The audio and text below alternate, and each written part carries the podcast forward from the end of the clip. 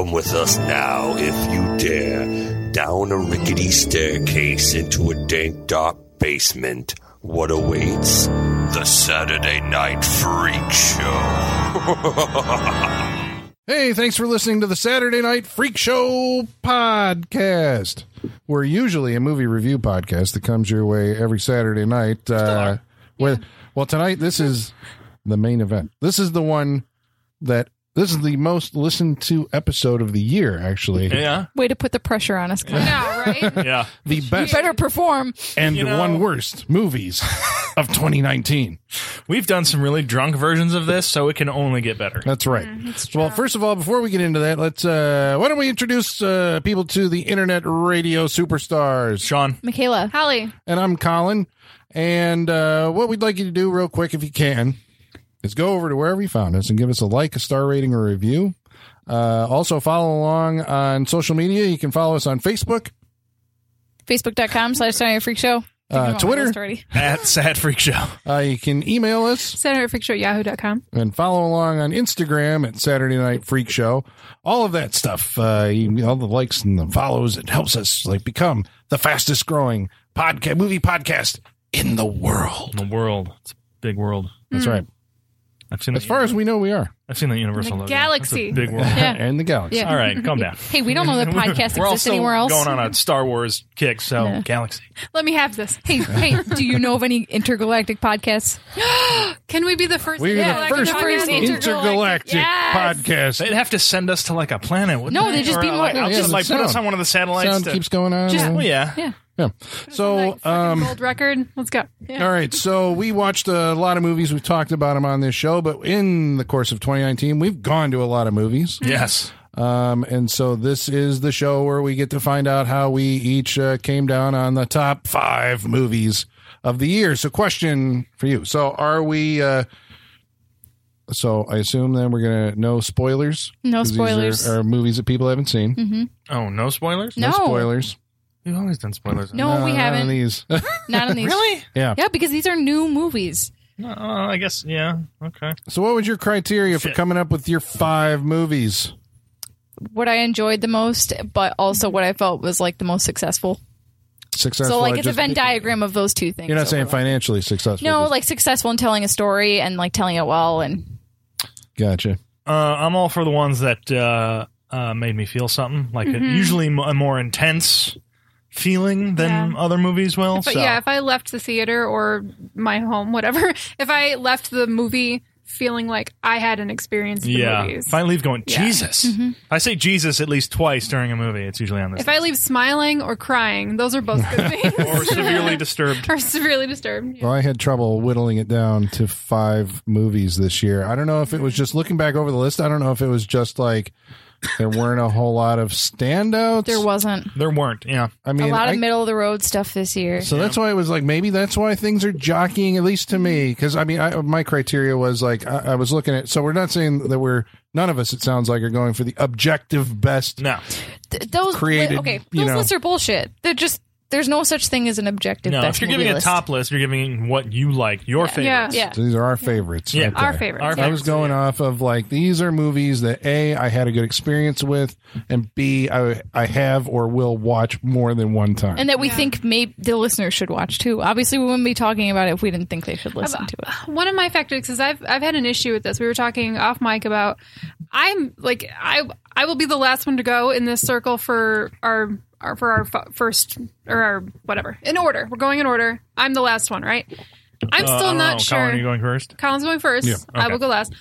I'm still not sure what my number five is. I have to decide that before we get to me because I yeah because there are like- like we could we could talk about Endgame. Everyone has seen Endgame. Everyone knows about Endgame. Sh- but I really enjoyed that movie. Should I talk about that as my number five, or should I tell you about something that I saw that I'm not hearing anyone talk about? No. You know It's your list. the You talk about what you want Yeah, to talk you gotta about. go Yeah, it's your gut. list. You talk about yeah, what you want to talk about. everyone's if talking Endgame ad is the one, nauseum. Endgame's the one. Yeah. Yeah. I'm going to talk about what I want to talk about. Yeah, and that's no, what I it don't is, give a shit if it's been Yeah. talked about for because like that mm-hmm. came out way earlier in the year and it's been talked about to death. Okay. Yeah, I guess, I guess we should say too, like it's okay to like a movie or not like a movie. These are just our opinions. So don't come at us and be all mad by we're not we're not sight and sound. We're not AFI. Right, right, you know, Yeah, we're not So- putting saying that these are going on the wall. Obviously, we have not seen every movie that's come out Right. this Right, year. yeah. These I lists are Absolutely. fluid and could change over time. Yeah, that's a good disclaimer because I'm like, I Mine are think going to this change year, next week. I think I have seen less of the new films than I have like maybe in any year past. I don't know. I missed like a lot. So this is of the stuff that we've seen. Yeah. So we may have missed a, a movie that you and just how we're feeling today. Your Yeah, opinion yeah, could change over time, true. and it's okay for that your Yeah. opinion to change. So do you want to, I can't remember what we did last year. Do you want to do, uh, cause this may also like for, force you into a corner, Holly. Do you want to do, uh, like runners up? Do we want to do that or no? No, I no. So I was going going to do hard five? I was going to do an honorable mention. That was it. No runners, just that one. No, because we're already doing best five and then the worst. That's Yeah. already Okay, so we're I'm going still going to hard. say it before we. uh, So Yeah, I'm, I mean, we. If if you want to mention, like I was I was debating between these two, and I went with this one. Don't talk about the other no, one. I won't. This is That's the not your thing. I'm chance just going to. talk It's going to be honorable about- mention I of was, this movie. I was going to say the same thing, like what I was debating with. Like I'll tell yeah, you I won't what my go to it in detail. debate was, but I'm Okay, well, pretty much everything detail. below. I said I made uh, top ten. Everything below three is all like up for grabs. So That's how I feel when I make top lists. Like, well, yeah, once you get I past went over certain it. benchmark, it's like, I went. I made this list like four or five times. I'm like, Yeah. okay, do I feel good with this? Like, what if I change? And you know, I think my top three were always in the same place. Four and five, there was like this other ones, but whatever. I've been way overthinking this list for something I Yeah. don't get paid to care about. You know, like true. But this is our main event. This is our Super Bowl, right? Mm-hmm. This is it right here. Okay, so we starting this off. I think so. Colin, All right, number five. number five. I am going to go with uh, Alex Aja's Crawl. Uh, Yeah. Crawl, the Nice. movie, the alligator very nice. movie. that's a fun movie. That is my honorable mention. Okay. All right. So yeah, because I mean, there's well, maybe you'll say the movie that was uh, right. You know, so there were like three, and I'm like, Yeah. okay, let's go with Crawl. The reason I went with Crawl, It's really fun. I think It's that's it. It's like Crawl is a movie that it seems like used to be uh, released theatrically like all the time throughout the summer, and now you barely get those fucking movies. And what I'm saying is, it's like a, it is. I don't want to say a dumb monster movie, but it's just a you know simple. Uh, kind of little slugger of a movie that's Yeah. out there, kind of just punching its way into the theatrical marketplace, which you know you usually just don't get. The it's a Yeah. fun horror movie. Yeah, when You know? movies like this uh, will usually be just be going like direct to VOD nowadays, then they won't put the money behind it to put it in theaters and promote it. Yeah. So this doesn't happen a lot. Yes. I thought that like Alex Aja, I actually thought like his career was over because he did uh the what was it the something of Billy Drax or Hugo Drax or what the fuck oh is yeah? Hugo, Hugo The- uh, Yeah. no Hugo Drax is that? from Isn't uh, that- Moonraker. It was something, but whatever. was I saw it, and it was like this kid who, you know, I, I don't know. It was not a good uh, film, and Horns before that, like, Oh, didn't right. go anywhere. So I am just he as a genre filmmaker is still out there making pretty much specifically horror films, and they're usually the thing you get from an Alex Aja movie is that you don't get in like you know your Annabelles or something like that. Is uh he commits to like he knows that these are the horror moments, and so an alligator attacks somebody, it's going to fuck them up in a way that's like, oh Jesus, you know. I really like this Piranha. Back when he did Piranha Oh, yeah. 3D, also Piranha but- 3D was entertaining. Yeah. Uh, it was. It's the the ninth life of Louis Drax. of Louis. Dra- Yeah, There it sounds like a bad movie. I pity you It if you've sounds like seen a it. bad movie. Yeah. Yes. It was not good. It had Jamie Dornan from uh, The Fall. Oh no, he was. It was uh, the Fifty Shades, Shades. movie. Yeah, um, Hills have eyes, mirrors. yeah. Well, Mirrors was. But yeah, Mirrors, uh, Mirrors is not good. I mean, if you like uh, alligator movies, and we here at the Freak Show do, We I, do would- I would indeed. recommend do. that you check out uh, Crawl because I mean, it's like a suspense thriller. It's you know it's it's gory. Like some Mm-hmm. f- people fucking die and there's blood and Mhm. losing limbs and shit. yeah. And the It's CG alligators, uh, we finally gotten to a point where I'm like, yeah, you know what? They kind of look pretty good. They're not bad. They're not bad. Mm-hmm. Yeah, I didn't see 47 meters down, but they, uh, even from what I saw in the trailers, I'm like, those sharks look pretty good. So maybe we finally gotten to the point where animals, CGI animals in movies are like passable. Yeah. Looks wise, they got to move right though, but and they move Um, Yeah. right in this movie. I think. Yeah.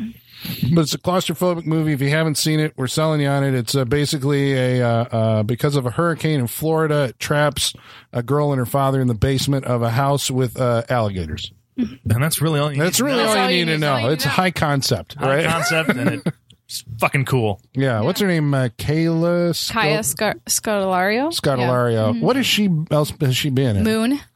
Was she? Yeah, she was. Well, I don't want to say because it's Yeah. like a big spoiler for that Okay. movie. I like but that she's Sam in Rockwell it. movie. Yeah. Yeah. Yeah. Yeah. it's a great Sam Rockwell movie. Okay. Yeah. I mean, I liked her in it. I liked uh, Barry been in a lot Pepper, of and things. basically it's a two hander between them for the most part. So, Yeah. uh, yeah, recommended. Crawl number five. Yeah. Sean. Very nice.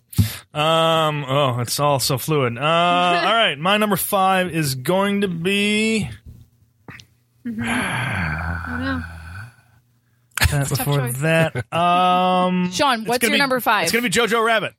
Okay, There you go. Number five is Jojo Rabbit. Um, uh, directed and uh, written, uh, or um, what, what do you call it? Um, It's adapted from Adapted, yeah, From- adapted by yeah. uh, Taika Waititi.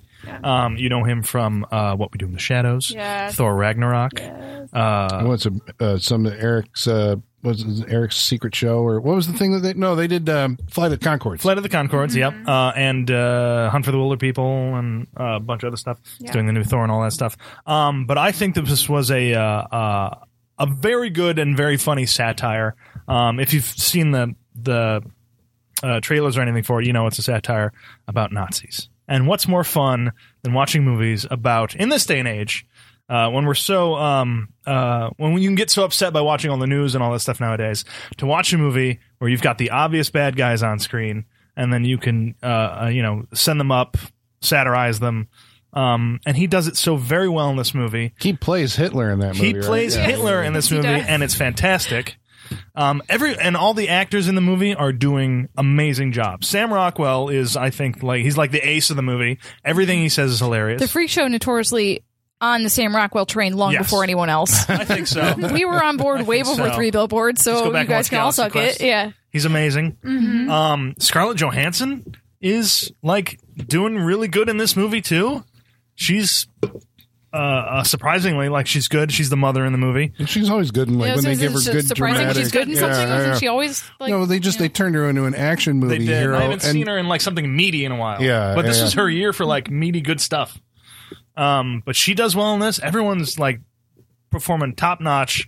Um, I laughed a lot. It's a smart movie. Um, it's kind of it's a heartfelt movie as well. Um, I really enjoyed this one this year. So Jojo Rabbit is my number five. Michaela, Mm-hmm. My number five is The Mandalorian. what? It is better structured, better written, better directed than most movies I've Wait, seen this- this, year. did- this is cheating.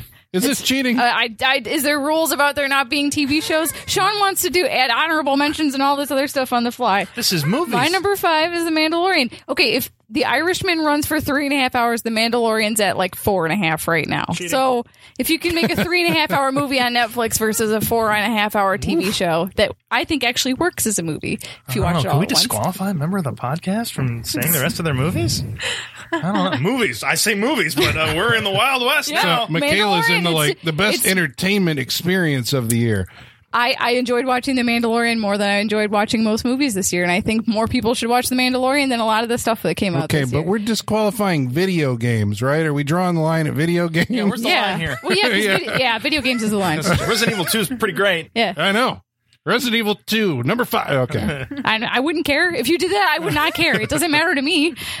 um, A I- shocking, a shocking pick. Yes. I, I saw Jon Favreau speak a couple years ago at a conference I went to, and he talked a lot about Chef and like the passion in his eyes. When he talked about making that movie was delightful to see versus some of the other things he's worked on. And so, like to see him like see the Mandalorian come together and like see him show run it and write it and direct it and and also give like women and people of color their first chance ever at directing anything Star Wars related is awesome. And I think it it like episode to episode flows seamlessly. Even the episodes I don't care for as much are still so good. It like it really like I have that Star Wars love for it, which is weird because there's no it's not force based. There's so many things that are just like distant from the Star Wars I know, but it works so well. It's so well done. It is a hundred million dollars, so it has the budget of a big budget movie. So it like for all intents and purposes, The Mandalorian is a movie to me, and I fucking love it, and I cannot wait. I think that with how the fan base has been reacting to the most recent Star Wars properties, I think that going forward, they're going to look to the Mandalorian and see what it did successfully, and that's going to shape the rest of the Star Wars properties we get. They honestly, I don't think they expected it to take off the way it has. If they had, they would have had Baby Yoda merchandise in production, but they don't have any. Baby Uh, you know, I think that they, I think they were Baby Yoda. I think they were cautious because I think they expected everyone to fall in love with Porgs after The Last Jedi, and no one did, and no one bought that merch, and so they just kind of like dialed it back. And I honestly don't think they expected The Mandalorian to. I don't think at they all. thought it was going to be a meme like this Yeah, for sure. Yeah, and it's it's Well, a I mean, cultural moment if- right now. If they're So pumping a hundred million dollars into it, and it is the flagship show on the new Disney Yeah. Plus, I mean, they're expecting that you know there was going to be a buy-in to it. But the thing that it restores to to Star Wars is kind of like the idea of the hero with the code. I mean, he's got a very Yeah. clear. You understand kind of who that guy is, even though Mm-hmm. he, it's basically a cut of. Uh, uh, the man with no name, or something. It's yeah. a very western It's, it's or Lone Wolf and samurai. Cub also. It's, Yeah, yeah, yeah. Or yeah. See, our Shogun Assassin episode, Yes. or Yeah. our Or- or, uh, Baby Carton, Baby Carton Barrel. Yeah. Yeah. yeah, It's it, it it literally is that, and like. I, I, I had the sense it was going in that direction, but week after week, like there was a whole episode that is basically Seven Samurai cut down into one. Oh yeah, episode. yeah, yeah, yeah. It's fantastic. I was telling my nephew, I'm like, Yeah. oh my god, they're doing the Magnificent Seven Yeah. right now. and I think Cara Dune is one of my favorite new Star Wars characters ever.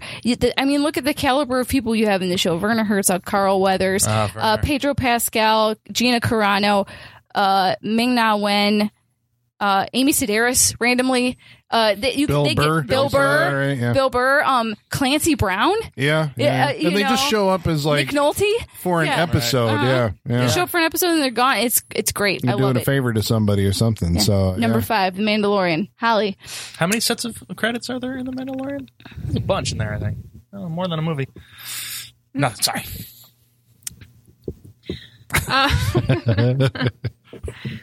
Uh, my number five, I, I was, I've been debating, I've, I've been debating back and forth. I, I, I mean, I really did enjoy Endgame a lot, and that's been wavering on my my list. Um, and you know, we all just went and saw Rise of Skywalker, and I really enjoyed that, and that's been wavering on my list. But I think I'm gonna go with uh, a movie called The Highwaymen.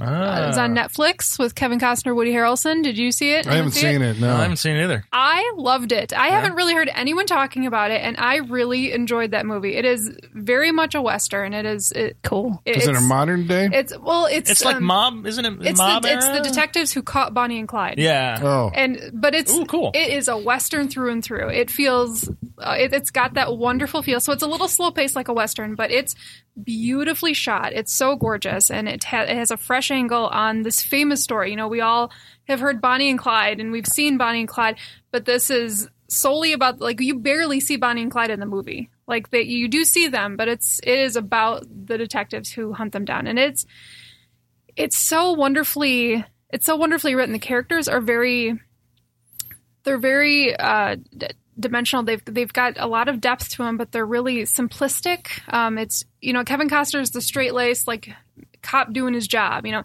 Makes Woody, sense. Woody Harrelson has the the comedic vibe, but they have such great chemistry together, and it it.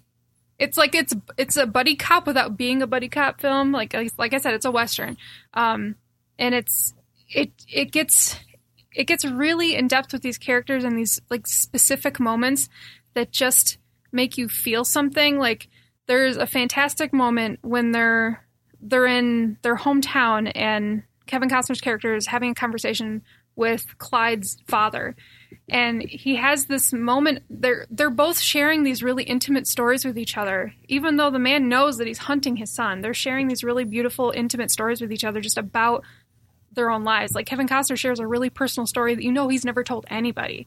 And it's just really deep and intimate and it's and there's this moment when he looks at him and he's like, "I don't think you're hearing me, sir. I want you to catch my boy." And it's just like heart-wrenching. It's it's amazing.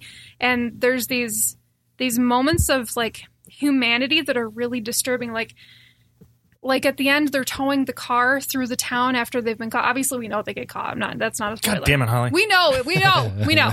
Um, but they're towing the car through the town after At least they got all, captured alive. It's been all shot up, you know, whatever. And there's just hordes of people, and it's just this disgusting moment that everyone's just like pawing at the car, and Woody Harrelson and Kevin Costner are just like thoroughly disgusted by everything they're seeing. You know, it's just they're like, "Where's the humanity right now? This is disgusting." And I don't know. There's just some real depth to it, and I'm surprised that people aren't talking about it. I thought it was a really fantastic. You said it was a Netflix movie? It's a Netflix movie. That's why people aren't talking about it. I know, I know. it did have a small theatrical release, you know, uh, some in a few theaters, but yeah, it's a Netflix movie. I think it's fantastic. I think you should check it out. Highwayman. Five. Netflix. Yeah. Both Why the do you hate it greatest. so? Well, I mean, it's great that you know movies like The Highwaymen, which didn't get financed by a major company, do get to get made. But at the same point, it's like they come out, and then a week later, something else has come out, or three more things have Yeah, come out, and true. you know they get buried. So I mean, it's great true. that you saw it. That's I guess the thing. It's like I'm almost. I'm, I wouldn't be surprised if tonight we go around the table and like you know we all pick completely different movies because Yeah. that's the landscape. You know, it's like everybody kind of you migrate toward the thing that you're interested in, and uh, you know there's so much stuff out there you just can't possibly see it all. It's true. All right, number four. Colin. Um, number four. okay, all right. No, I mean I guess I can defend this movie. No one's attacking you. No, I know, but uh, Yeah. like I feel like you got to put something up. If I feel like yeah, I feel like when you're you, when you're choosing the best movies of the year, right? It's like, hear me out. Yeah. um okay, so I had a great time at this movie and I think that uh in hindsight it's going to go down at least to me. It is one of the best action movies of the past like 10 years and that's John Wick Chapter 3 Parabellum. I know you're saying a John Wick movie? I knew this was coming. Did you? I knew it was coming somewhere. I thought about it on the way here. I'm like, I think uh, Colin talks about John Wick enough. I think Yeah. part three Well, is going to be in there. this Because is you guys th- don't like part two, right? You I like- do not like part 2. Kyle and I are um, in the minority that part two sucks. Yeah, yeah, Yeah. Oh, okay. So yeah, let's say that. Yeah. Like I didn't. Okay, so John Wick, the first one, like kind of just Excellent came out movie. of nowhere. It's one of my best of the decade. yeah, I mean, it is a fantastic movie that like reestablished Keanu Reeves as like you know a superstar again since The Matrix. Probably it's his best uh, role, and it's like these. he's a guy who like I mean he doesn't say much in the movie, right? But uh, that first one, the first one probably was the one with the most heart, and it was So also it's probably the most like sad. down to earth of the you know but it like Yeah. it took uh it because I think the director of all these, his name is like uh, Chad Stal Staleski or Stal- something. I'm sorry if I'm butchering that, but he was a former stuntman, I think, and then switched over to doing uh, movies, and so he wants to do these action movies using crazy stunts, and the stunt work has gotten significantly more uh you know refined crazy daring uh exciting as the films have gone on. It's two packs it all at the back end. That's the problem. Two spins its wheels world building for like half the movie. Oh yeah, that's the worst part of that movie. but three starts at like you know cranked up to 11 and stays that way for like 40 minutes which is just it takes your breath away. Uh the action um you know i mean it's like we see action scenes in all these movies uh all the time. You know go to the, the cinema and you see stuff you know pretty much every week it seems like there's big action scenes. But they all, uh, you know, to me, even watching the new Star Wars movie, there's a bunch of, you know, things exploding and people crashing into things, but I am keenly aware and I can't get it out of my head that, like, basically we are looking at, you know, people in a green room being tilted around on a gyroscope. Uh, the John Wick movies, kind of like the James Bond movies, you know, uh, and the Bourne movies. Uh, tries to do like real physical hand to hand combat it's kind of a ballet in that in that way where it's like this is you're looking at athletes pretty much at the peak of their uh, game being challenged to do crazy stunts. Well the mission impossible movies would be the other one. um but this kind of takes it to like this turbocharged like next level bar. Uh i haven't seen anything. I would say like the the best one of the best action movies uh, of the past, uh, you know, whatever, 10 years or so was a movie called The Raid and then its sequel, The Raid Redemption. I'd put John Wick in there as a contemporary of those. It's like, if you like those movies, uh, if you haven't seen those, you should go check out, you know, The Raid, Raid Redemption. Uh, but the John Wick, especially chapter three, fits right in there. And I'm saying there's Mad Max, right? Fury Road, you know, is like the best, one of the best action movie of uh, probably the decade. Uh, but I put this as uh, maybe maybe second place. I don't know. It's, I was really impressed with it. I had so much fun watching this movie. Big smile ear to ear the whole time. Uh, the world building is still going on, but I mean, I was like, I, it was contained enough that I dug it. And Did they uh, at least cut back on the gold doubloons in this one? Yeah, all over the place up there in the second one. Uh, there's all sorts of you know trinkets and this Oh, and that. great. So I mean that's still there, but it balances it out with there's more set piece action scenes that are jaw dropping Good. more often. So uh, yeah, that's a that's a you got to see John Wick three Parabellum. Am I the only one who saw this? Yeah, I didn't I've see never seen a John Wick movie. Neither have I. Good I, holy that Jeebus. surprises me that you guys haven't seen any of them. I I have one sitting in my room somewhere.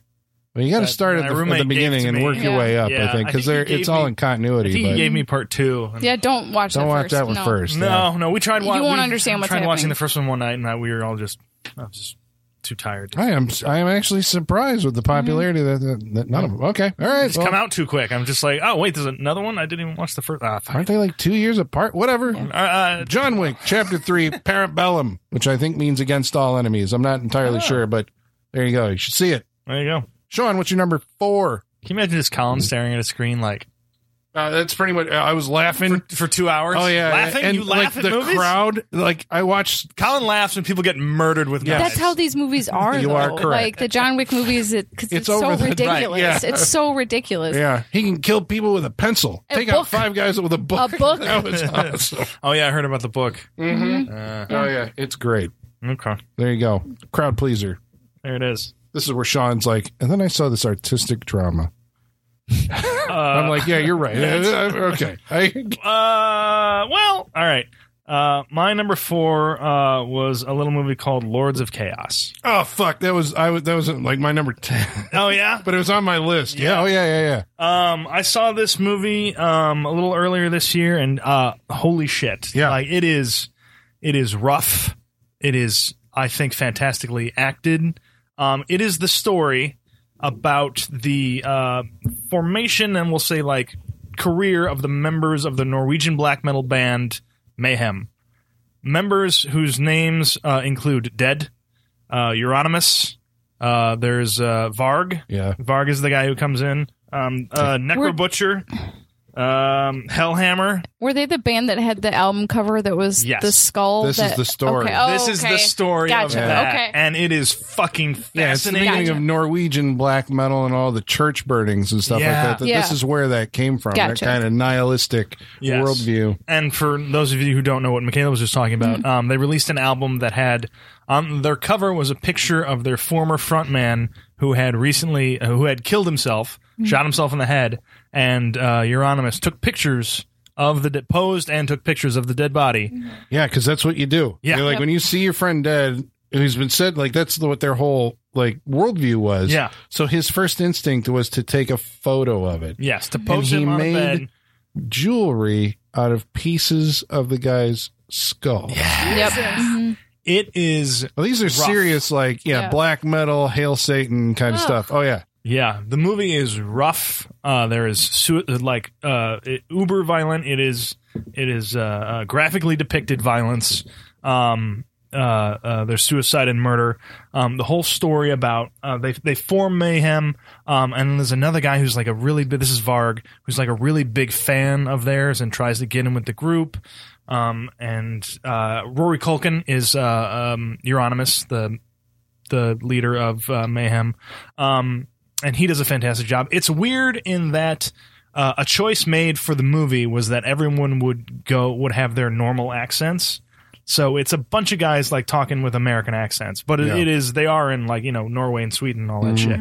So it takes that creative choice for whatever reason. But um, uh, it is uh, it, w- it was a fantastically disturbing movie to me. Uh, I don't know why I was drawn to it. My friend at work recommended it to me. He's like, "This movie is fucked up," and he was not kidding. it's uh, directed by one of the guys I think who was in the band. Like he ended up so. becoming like a music video director and Yeah. an author. I think he wrote the book Lords of Chaos. Yeah, I'm not sure if he wrote the book, but he directed the film. there's there's connection there. Yes. Have you Um, ever seen or heard of a documentary called uh, "Until the Darkness Takes Us"? Um, it sounds familiar, but I don't think I've seen it. You might want to check that out because that's like the true, you know, like yeah, all about that era and that story. Yeah, Damn. Yeah. Um, black metal. I actually like black metal. You like black metal? It was I I didn't mind like listening to Yeah. what was in the movie. I'm like, all right, this, this is cool. I can dig this.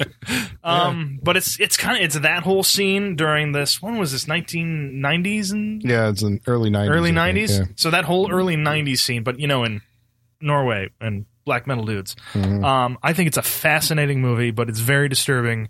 Um, but But also funny but also very funny. Um, and yeah, Rory and touching.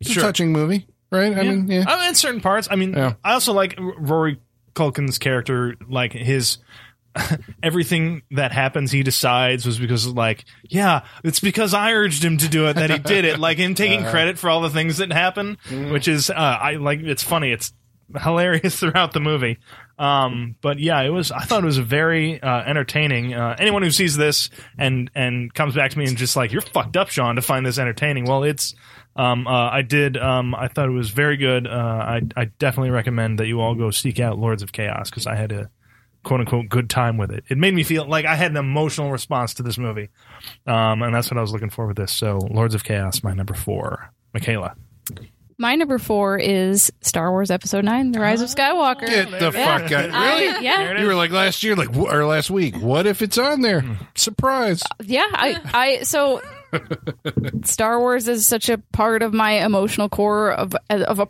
person do that you have a Star Wars tattoo? no, not yet. I'm surprised. I know. I was thinking about that. I just can't. There's so many things. I can't decide You on got a the whole- thing. you got a whole yeah, galaxy of things Yeah. choose from. So, but Babu like, Frik. Yeah, it, uh, it, it honestly, you know, it- do can you get think, right on the do you back of guys your think neck I would like go he's working on viral if I got if I got if I was like the first person to get like a Babu tattoo? Would I go oh, viral? If I did it like tomorrow, Oh my god! Because there's always like Baby Yoda is taken. Like there are Baby Yoda You know what? tattoos here and there. If you're I have a seeing potential hot a- take. I like Babu Frik better than Baby Yoda.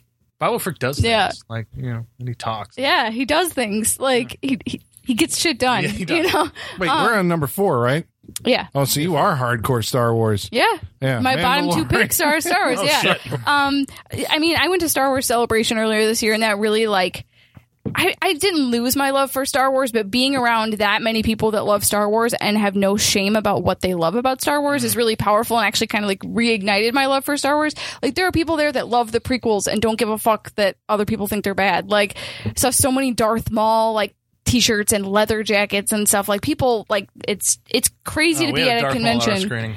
Yeah. Yeah. It's just crazy to be at a convention of that size that's for one property. You know, I, I go to a lot of comic conventions and horror conventions, but this is like one franchise that gets its own convention. That's insane. And I mean, you go to Celebration and they have this giant mural that is the entire timeline of Star Wars that stretches like over a hundred feet. And it's like this really intricately painted mural that goes over the whole history of Star Wars. And like, and like they had the end of it covered Oh, in yeah. black for the last movie because they didn't want you to see anything from it. And like, I don't know, to sit in front of that is like really humbling and kind of emotional to see this whole journey like right in front of you. And like this is the like I know it's not the end. It's never the end with Star Wars, but like it is a bookend for now at least. And it's not a perfect movie. It has a lot of problems, but it checks a lot of boxes for me personally. Um I I think I speak for a lot of people when I say like if you grew up really liking Leia to know she had a oh I can't say it to know that she does things in this movie that you've always wanted to see happen is very satisfying, very fulfilling. Um, I don't care if it's fan servicey. I liked it, and I think it's worth watching. And I think that it's okay to sometimes just get lost in a movie and enjoy it and not care what anyone else thinks. And for me, that's Star Wars. So, Holly, I agree with that. I, I really had a hard time not putting it on my list, but I just watched it, so I was not prepared. um, my number four is a movie that recently came out uh, called Knives Out. Mm-hmm. I Ooh, was think on my. is- Yeah. That's another one I had. On I was gonna say, you know, this feels like that was at least in column. I think that was that was jockeying for my crawl. Yeah. Yeah. All right. I really, really enjoyed Knives Out. It's a classic whodunit, and it's that I love a murder mystery. It's like a modern day Clue. It's just, it's so enjoyable. You know, when they Um, were saying that there hasn't been like a murder mystery on screen like this in a while, Did, did that like? I mean, because they're saying that, but I'm like, Yeah. what? The, I mean, there was the Hateful Eight. I suppose was like maybe the last. I mean, uh, so that wasn't specifically an Agatha Christie Yeah. Murder on the Orient Express kind of thing. Yeah. But it feels like we've had these movies. like you and I kind of talked about this before. I think it's because we've had like variations, uh, like you know we've we've had the culture that likes the the murder mystery, but we had like we've we've had Sherlock and we've had other things that kind of Yeah. feel like it, but we have but we haven't had other than like Murder on the Orient Express was probably the last one. That was what three years ago now. Yeah, You I think they're making Death on the Nile, but I mean, Yes, those they are are, yeah. still They like are. they're Yeah. all. Uh, I suppose that was the difference in this one. This one's a contemporary movie, like very Yeah. contemporary, and This not is modern day. yeah. yeah. It still Very feels like so. though that the, each one of the people of the family could have their one of their own little like those clue little character posters that Right? pops up. Did they not person. do that for that? I think they did. Everyone had a separate poster when they were releasing them digitally online, but it uh, wasn't too wasn't too stylized. But everyone kind of had their own separate Yeah. little thing. Because this, this told you who they ensemble were. cast is fan fucking tastic. They're very good. I love this ensemble so much. Uh, Chris Evans was amazing. I loved Chris Evans in this. Jamie Lee Curtis continues to be the badass bitch I want her to be. I just love her so much. Oh yeah, she was good. Toni Collette can do no wrong, in my opinion. I, I I love I love this cast. And Daniel Craig, I'm sorry, he was such a wonderful Southern sleuth. Like I I love. I, I don't know. I, some people say that they don't love his his accent. I think it's fantastic. I think it's it's hilarious. I I don't know. I love It's it. even more extreme than uh, what he did in uh, Logan Lucky. Logan Yeah. Lucky. Yeah, Yeah, it is. So that's like that's what he can do. Foul play. yeah. Because this was like this was like that like rich Georgia accent, Yeah, you know. like, I have eliminated no suspects. yeah, It's but for an English guy, like it seems like good. sometimes you know if they have uh you know like sometimes they have a problem with like Yeah. American accents, but to be able to he can do Southern, yeah. you know, for- pretty well. Yeah, and for that part, it's it's so perfect to have it that like Georgia accent. It just works. Um, and um, What do we say what the movie's about? Everybody knows. yeah, it's It's about Yeah. cable knit sweaters. Colin. some. Did really y'all buy stock in cable knit sweaters after this movie? I have a couple. because apparently it went up. oh yeah. Oh wow. I mean, it's the classic. You know, head of the family dies, and you know, it's the under suspicious under circumstances. suspicious circumstances. Who killed him? Did anyone kill him? It's, In the The- old the- country house. Yes, The the, big country- mansion. yeah, Can we the ma- talk? yeah, the yeah, set yeah. piece of this movie is a fantastic mansion. Yeah. It's so beautiful. Like, give me a murder mystery in an old mansion, and I am happy girl. Like, I I love that setting. It always works for me. Um, there was a lot of precision in the details of this movie that I think flowed really well because I, I I I think that it it could have been a slow movie, but I thought it was very it was well paced. Like it, it had my attention the whole time. Um, but the details were very were very well thought out. Um, I think Rian Johnson did a great job in this. I was a little bitter with Rian for a while Mhm. for obvious reasons, but I think he did a really great great job with this. Yeah, this is it, playing to his strengths. Yes, it really was. so. It really was. I wasn't really surprised by any of the plot reveals, but Mm. um, it was still executed in a manner that I thought, um, even though it didn't, it didn't feel too predictable. Even though it wasn't a surprise, it didn't feel too predictable to me. Um, yeah, I really enjoyed this movie. I had a good time with it. Um, what what was the girl Marta? What was her name? What's her name? The actress Anna Anna de- de Mar. De, Yeah. What is her name? De she Arma. was in Anna de Arma. That's yeah, it. Yes. she's in Yeah. Blade Runner 2049 and she was in She's in the new uh, Bond. The new James She Bond. is. Yes, Yeah. I thought she was delightful. She's great. her character. Oh, yeah, yeah. is She's so awesome. I was yeah, and it's very like she's got an emotional like like that innocence core she brings it. to it. Yeah. Like it's Oh, it's such and a great character. the character. tick, which we won't reveal We here, won't but she's got a it, but tick, her tick- which is fucking Oh, yeah, hilarious. yeah, hilarious. yeah. It's hilarious. But yeah, I, re- I really enjoyed Knives Out. It's a great movie. Yeah, it's sure. a crowd pleaser. It is Yes, very much so. Knives Out number four. yeah, it definitely deserves to be in a top uh, top five list. I Yes. think so. Did you happen to see what uh, they were showing? Some of the ways that the uh, cinematographer and gaffers were lit scenes for the movie, and so they had special rigs Mm-hmm. because there's a lot of characters in the movie who wear glasses, Yeah. and so they wanted to, uh, and they were purposely getting the reflections of everything. But so there's light kits set up that have, um, uh, like it's like the the light was coming in from a window, so they have. Mm-hmm. A window pushed in on them with a light right behind it, Hmm. so that when you do get the reflection, it looks like it's coming from the window. But that's just Oh, the light setup, fantastic. like Yeah. right over the camera and everything. And they would do that for all the shots with Yeah. everything, glasses and everything. That's They- awesome. It's like little details that they're just like they That's got what I mean. locked They're- down. This movie's well thought out. Yeah. Like, there's a lot of really great details about this movie. Well, just even like mysteries, because I always wonder, like, where do you start when you're trying to write one of those Yeah. things? You know, do you start like what? I always want every movie. Start I guess is mansion. like where? What was the initial idea that you thought of? You know, and Rian Johnson, I think like whenever he does his little you know puzzle box movies, like Brick, obviously is a private detective movie. Yep. This is the uh, you know Agatha Christie uh, movie, and what would you call Looper? It's not really a. I mean, but it's twisty in time, Well, so it's kind of revealing. It's a time things. heist. Yeah. Yeah, and so it's a heist movie, I suppose. But it's it's still there's things to be revealed, you know, throughout Yes. the movie. Yeah. Yeah. Uh, wow, we're on number three already. We're moving through this like really fast. We are. That's because we all have different movies. yeah, maybe. Usually, we've we've come across ones where we've it's been similar picks, uh, and we've discussed them more at length. Now it seems it's pretty varied on what movies uh, kind of floated our boats. this Yeah, year. I guess. All right. Well, There it is. uh, number three uh, was uh, not a good uh, feeling that I had at the movies, Oh. but it was uh, an experience. It was uh, Ari Aster's Midsommar. Ah. Uh, which even though like okay, so here's the thing. I guess that I mean I'm going to mention a movie. Which is, uh, it's not really spoilers. I don't think at this point. Either you know what this is or you don't. But Mm. uh, I mean, there's been a lot of comparisons to this movie and The Wicker Man. Yeah. Um, it's like the Swedish Wicker Man.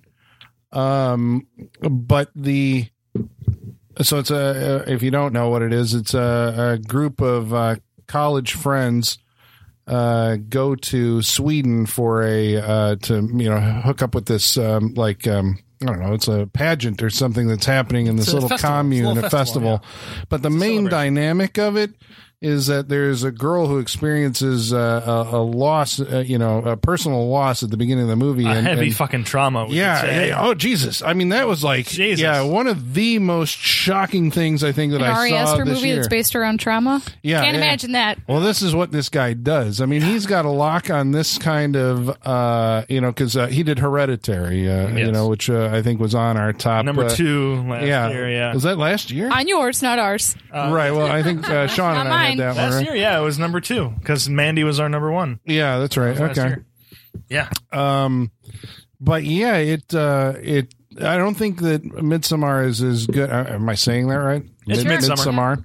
Midsommar. Uh, I don't think it's as good as Hereditary was. Hereditary was a gutting Yes. experience, but that's kind of where Ari Aster uh, lives. I think, at least in these movies. Next, he's going to do a comedy or something, right? I mean, that's what's going to happen. He's not going to keep doing these horror movies. I don't know. He likes to show naked old ladies. So as He long as he can really show does. naked old ladies, I think that's all he cares about. I think. Well, he's working on like things that Well, are burlesque movie. taboo. You know. Yeah. Uh, a lot of what he does is, I think, like crossing taboo lines. Uh, but that's what kind of makes his movies feel dangerous in a way.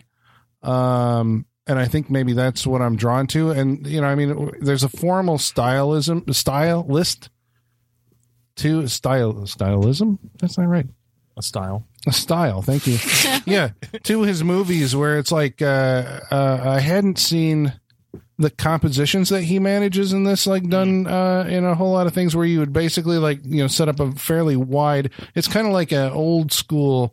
Old school, like a, a classic painting or something, where he would set up a frame and then have different focal points within Yes. the frame. It's something like that's happening up in a corner in the distance, and something that's They happening. do look like in the- paintings. yeah, You yeah. are correct. Yeah.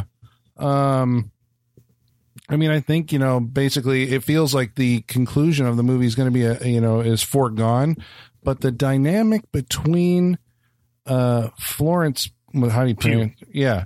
Who I think is a, a to me was a discovery in this movie. Like she was a revelation. I'm like she's great and then she's going to be in the Black Widow movie. She's in Little Women.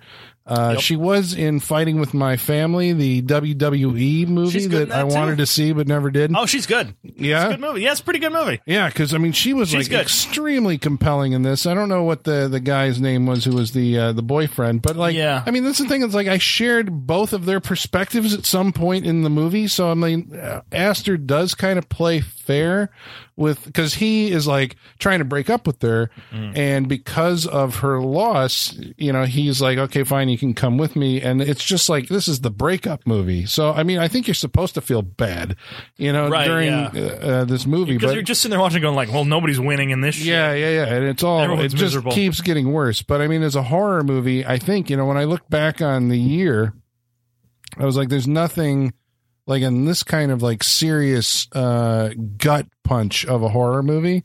Uh, Midsommar was it for me. I think, like, I think it's the best horror movie of the year. Not saying the most fun, but I think it's the best. I think it's probably the one that will, I think, uh, that I'll watch the most and that will stick around the longest. So there you go. That's number three. Sean, what was your number three? There we go. Um, number three. It's been mentioned here a couple times, and I'm I'm gonna put it out there as being on my list. Uh, Avengers Endgame. Uh, it is number three for me. Um, there is, there is, I think, no other movie that I have gone back to and watched more than this movie this year. Um, this movie for me had uh, to me, it was the emotional payoff to 10 years of being invested in all the Marvel movies. And now say what you want about the Marvel movies. Some are way better than others. Some are really just setups like for the bigger team up movies that happens uh, a few times throughout their um, throughout this 10 year cycle. But Avengers Endgame paid off so much stuff for me and had so many really great uh, emotional moments, moments where you're just sitting there uh, cheering, um, really like sad moments, you know, with characters you've been with for 10 years. Um, you're losing them or having to say goodbye. Um, everything to me felt like really natural and it you can't say it enough. Look at every other franchise, every other huge franchise that has been going for some time. You've got uh, you got DC, you got Star Wars, you got a, there's a bunch of them. Let's and, not forget the Dark Universe, Sean. and the Dark Universe. All Oh, and The Conjuring. have majorly, we'll say, probably majorly fucked up somewhere or another. Which that I mean, which means like Marvel is like fucking doing something right. Like they figured something out, or they can. I mean, some Marvel movies are not as what They know the formula. they got it. Well, like it's, they uh, it's figured Kevin it out. Feige, right? Yeah, I mean, he- are we giving like credit to him day, as he's like his he must be a fucking genius. only he because be. like I didn't think so maybe at the beginning because it's like okay yeah anybody can do I get what you're doing blah blah blah blah blah but because we've seen everybody else fail at Yeah, it then it's like by just you know I mean it's like just by that process. then this guy clearly has a handle on you know because we were actually talking uh, off mic before uh, we started recording the whole uh, like Kathleen Kennedy at the the helm of Star Wars. It's like at some point uh, Feige must be saying, okay, you uh, you know, it's like you can do whatever you want, but this point must be made. Yeah. You know, because this is where we're going with this Right. series. it feels like in in in this whole thing where everyone keeps saying like we have we have an idea of where we're going we have a plan or everything i don't think they do because i'm looking at marvel doing it and they must have like like you said you can do whatever you want you got to hit this point they must have this shit locked down But a lot of that's probably it could be because like that it did exist in like the comics, so Sure. they did have like you know there was an outline of the story that was already there, right but to You know what I mean? cohesively get there Yeah. Yeah, because they, they changed a shitload. But, Yeah. you Oh, know, yeah. yeah, the broad strokes they knew Thanos. Because I mean, DC's not doing it.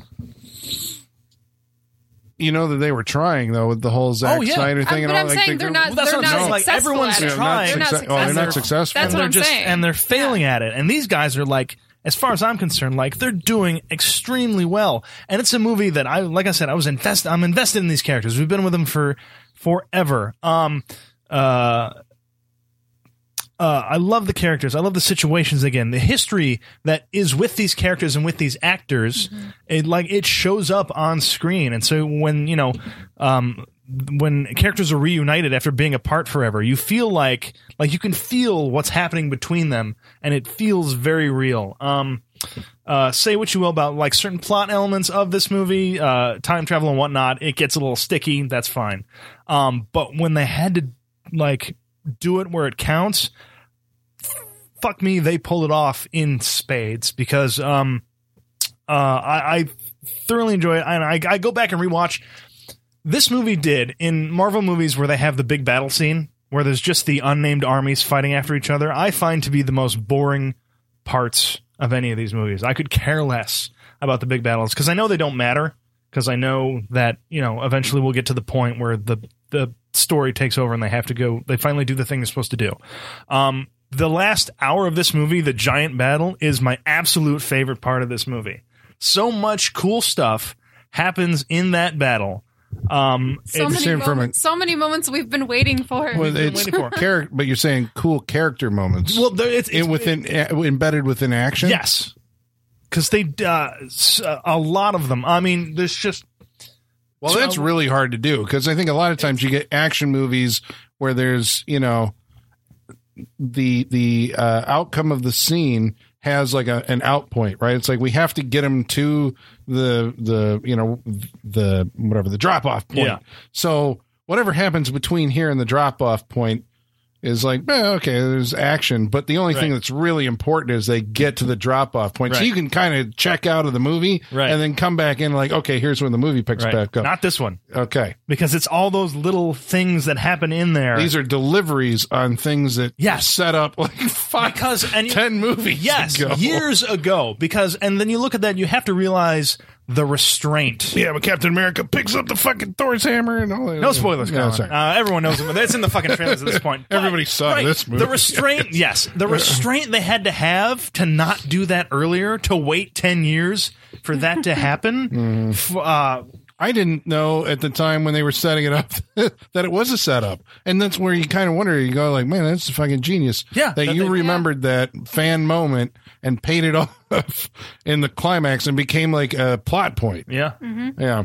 It's and they do that all over this movie. Um, I also think like uh, I think Chris Hemsworth is doing some of the best work he's done in any of these movies. Like I like his arc because he's pretty much been look at all the loss that his character has suffered throughout all those movies. He loses everybody, and so where he ends up, uh, it's finally caught up with him. it, it does. It finally Yeah. catches up with him.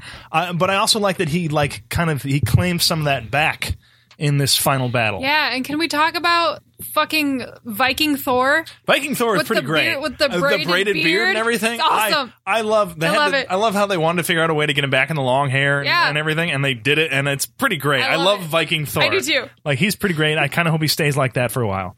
um, I mean, uh, Captain America, obviously, you know, Tony Stark, uh, doing what he does at the end of the movie, kind of making that Mm. that that oh, I forgot what he called it in the first Avengers movie, the the the final play or like the to lay down on the wire and let the other guy climb over you. I mean, like he does that. His arc, the whole thing. Everyone's arcs. Like I love the arcs. Everyone's doing good.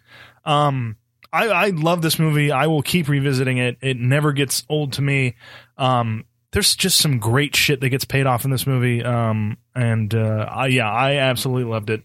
Um, Well- probably top Marvel movie. Yeah. So Yeah, you're say saying, uh, I was gonna, just going to ask if it's Infinity War Endgame. I best- mean, like we discussed, like Infinity War is still like a great movie. Like that is that is more like oh, I don't know how to describe it. It is uh I don't know. You you described it, but you put it on your list last year, and you had a you had a good description of it. Go back and listen to that. But that's that's still a very good, very good movie. Uh, it is definitely different because I mean, Endgame is paying off. Uh, it's like Infinity War, like pays off nothing. It's they're still building, but Yeah. uh, Endgame cannot exist without Infinity War. Like it's just it's two sides of the same coin. You can never do any of the stuff in Endgame if you don't have Infinity War uh, before that. Um, but uh, yeah, I would say so. Um, yeah, yeah, Endgame. I think that's uh, that might be my top Marvel movie. I think it's spectacular um, and thoroughly entertaining. Um, so Endgame is my number three. Michaela. My number three is a little movie called Crawl. Oh, Uh, yeah, I agree with uh, a lot of the sentiments you had, Colin. I think it's. I still think it's weird that it's 2019. I watched a movie that had Barry Pepper in it. Mm-hmm. That was that. I think that's the weirdest, un, most most unrealistic thing about the movie is that Barry Pepper's the leading Barry man. Pepper, yeah. like, a bat- I just think of Battlefield Earth whenever I see it. oh yeah. So, yeah. Oh, I always think Saving Private Ryan. Oh think is yeah, what- no, I was he's like thinking the lead in Battlefield Earth. So We all have a Barry Pepper movie. Colin, Yeah. what's your Barry Pepper movie? Crawl. Crawl is your Barry Pepper movie. Um, it- no, it's probably Saving Private Ryan, but Anyway, continue. I had thought in the past that I was like pretty mixed on Alex Aja, and then like the more I look back at his stuff, I'm like, no, actually, pretty much all of it's pretty good. Like he's he's great, but yeah, like Colin was saying, he kind of like went away for a little bit, and it did like. I mean, Horns, like, I know it wasn't good, but did anybody even really see it? Like, It was like uh, it felt like it was supposed to be a theatrical movie because when you Yeah. watch it, it's got a bunch of people in it that you're like, Right. this is a theatrical film Right. that they scuttled at the last minute and said like we don't have faith. but it's this. not like a career killer by any means, but No. it seems like it kind of put sidelined him for a bit. Like, it, It- because it was his first direct to video. It's like Yeah. you can't get a theatrical release. but I mean, you well, know, he did something in between Louis Drax and this. He did. He was like working on some kind of interactive stuff. Mm-hmm. He did something with Robert Englund for some virtual reality service that I don't even fucking know. And I, it was like Campfire Stories or Campfire. Mm-hmm. oh, yeah, I think we watched a trailer for that. Yeah, Yeah. Mm-hmm. yeah, yeah. So I mean, he has been working, but like you know, to have him get a theatrical film again from a major studio is Yeah. Fire Creepers. Campfire the Skull Creepers. of Sam. Yep. and and like this movie the marketing was uh i don't know like what the marketing experience was for you guys with this movie but i could not escape trailers and commercials for this it movie was All of a sudden. everywhere. it was everywhere That To the- dripping, that- yeah yeah yeah I, like they even had the countdown trailers in three days crawl which like those are really expensive to do so i was like okay they really put some money behind this but yeah with this movie i think he really proves that he's still like a weight-bearing pillar in the modern horror filmmaking, which is weird because like I think Fede Alvarez kind of stole his thunder for a little bit. I think they have similar styles, like they're kind of like mean spirited gore. Like you were saying, Colin, you Mm-hmm. Know when something happens, like he's Both gonna commit to guys. it. Yeah. yeah, they're What both like that. Fede Alvarez up. To, what's his next thing? Uh, I thought it was. Uh, I thought he just got announced for something, and we were like, oh. Yeah. Like we were not impressed because his it wasn't last like a horror was, uh, thing. Girl with the in the spider's web, Yeah. which was like mm, yeah, he's not he's not I David forgot Fincher. he did that. Yeah, Yeah, Jesus. no, he did something because Don't Breathe and Evil Dead were you know, um, but we're both great. Yeah, Yeah, yeah, I, uh, Crawl is like I think my ho- my state of the union for uh, movies of 2019. They're all too damn long. I I don't need every movie to be over two hours. Yeah, I they really, don't. long this year, Yeah, they? and this movie is like I don't even think it hits 90 minutes. I think it's like 86 or 87. Love it. Perfect. Mm-hmm. Give me it is the most efficient, well-paced movie I've seen Mm-hmm. this year. And that is not those are not slights against it. Those are reasons to watch it and reasons what make it great is that he knows the time he needs and he knows he doesn't need any more than that. Yep, And- get in, get out, get on with your life. and there were several times I thought this movie was over and then it kept going. And I was kind of impressed by that because I thought for sure I knew exactly what was going to happen in this movie and I didn't. Um, also, maybe cutest movie dog in a long time. really cute movie dog that's a really good dog actor too.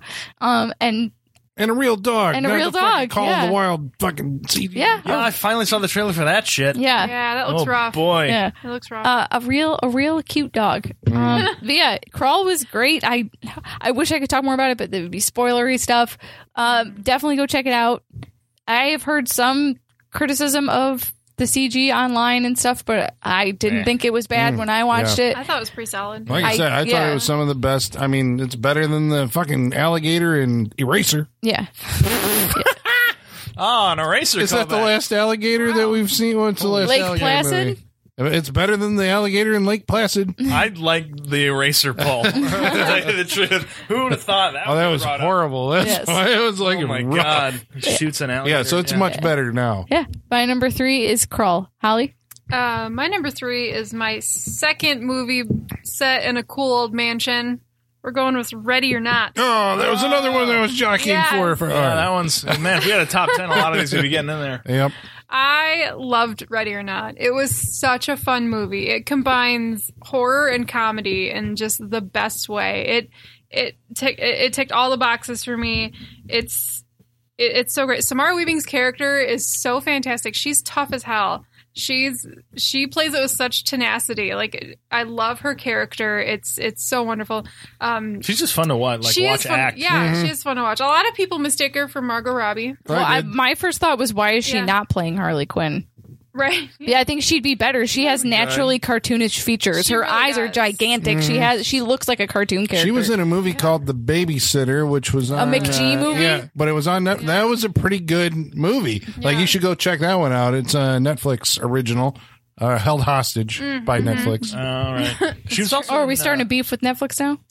Colin, Colin is. Colin has a. a I don't have that doesn't- many problems with Netflix. No. I know. I just, I Netflix. fucking, the fact that the, the, I think it's just that movies like The Babysitter, which are good, nobody's fucking heard of it because they heard about it. You either hear about it for a week and then it disappears and then you can't get it on any other platform. Yeah, Yeah. that is holding it hostage, I think. Maybe, yeah. Yeah. I don't have Netflix. I canceled it, so now I can't see half the Did shit. you? that's Well, there you go. Well, yeah, because like everything that they put on there now is like stuff that wouldn't get, a, you know, an actual theatrical I mean, release. you're not gonna So you watched The Irishman and then you said, "I'm done with you." yeah, Is that what I'm done happened? with you. Yeah, I'd Yeah. be done after The Irishman too. The Irishman was what pushed Colin How to break else up with Netflix. it? Yeah. All right. Um, yeah. So, uh, ready or not, about a uh, a young couple, newlywed couple, that they are at his his family's mansion for their wedding, and upon their wedding night, uh, family tradition, they have to play a game. They uh, Because the the, Yeah. the family is a, a, a mogul of board games. mogul of board games, yes. yes. So games are part of their blood, and Mm-hmm. they have to choose a game from a box, a very special box that, that we get into later. Um, and depending on what game is pulled, um, well, the bride has to play. That's the rule, and it's it's come to fruition that she picks the one game that she shouldn't have picked. Yes. hide and seek Yes. um, because she's not only hiding and seeking, but she's actually like hiding for her life. Yes. Because if she is found, they are going to murder her based on a family curse and tradition. He's like, what do I have to? Stay hidden till dawn? yeah, no, thank you. fun stuff. Yeah. Um, but yeah, it, it, it sounds it, it's kind of a crazy idea, but it's I think it's an original uh, story. I, I think it the storyline totally works for me. It's it's fun. It's It's also It's- another movie that could give each member of the family their own little character. Yeah. This is true. It feels because I was true. I was seeing the trailers for this and Knives Out at about the same time, and I kept And on kind of yeah similar. getting them Yeah. you know like which one's which. They're both in the you know which one's the mystery. similar. and- Sourpuss Mother, Um, yes. The yeah. grandmother and uh, uh, oh the aunt the oh yeah, the creepy- characters are creepy aunt. yeah. They're Yeah. Yeah, just the casting on some of those people. Andy Adrian McDowell. Brody's in that. Eight, yeah, Andy they got Andie MacDowell, McDowell back. hell. Yeah. Where Adam, does Bro- he come from? Adam Brody is surprisingly fun in this movie. I don't always Yes. like him. I think he's kind of a. Eh, don't always like. Yeah, because we did But- Jennifer's Body not too long ago on this show, and then it was like, whatever happened to him? I'm like, oh yeah, ready or not? Yeah. Ready or He's not. very good in Ready or Not. Um, yeah, he's kind of like the anti-hero in this movie a little bit, and I don't know. He's. I think I. I thought he was funny. I thought he was great.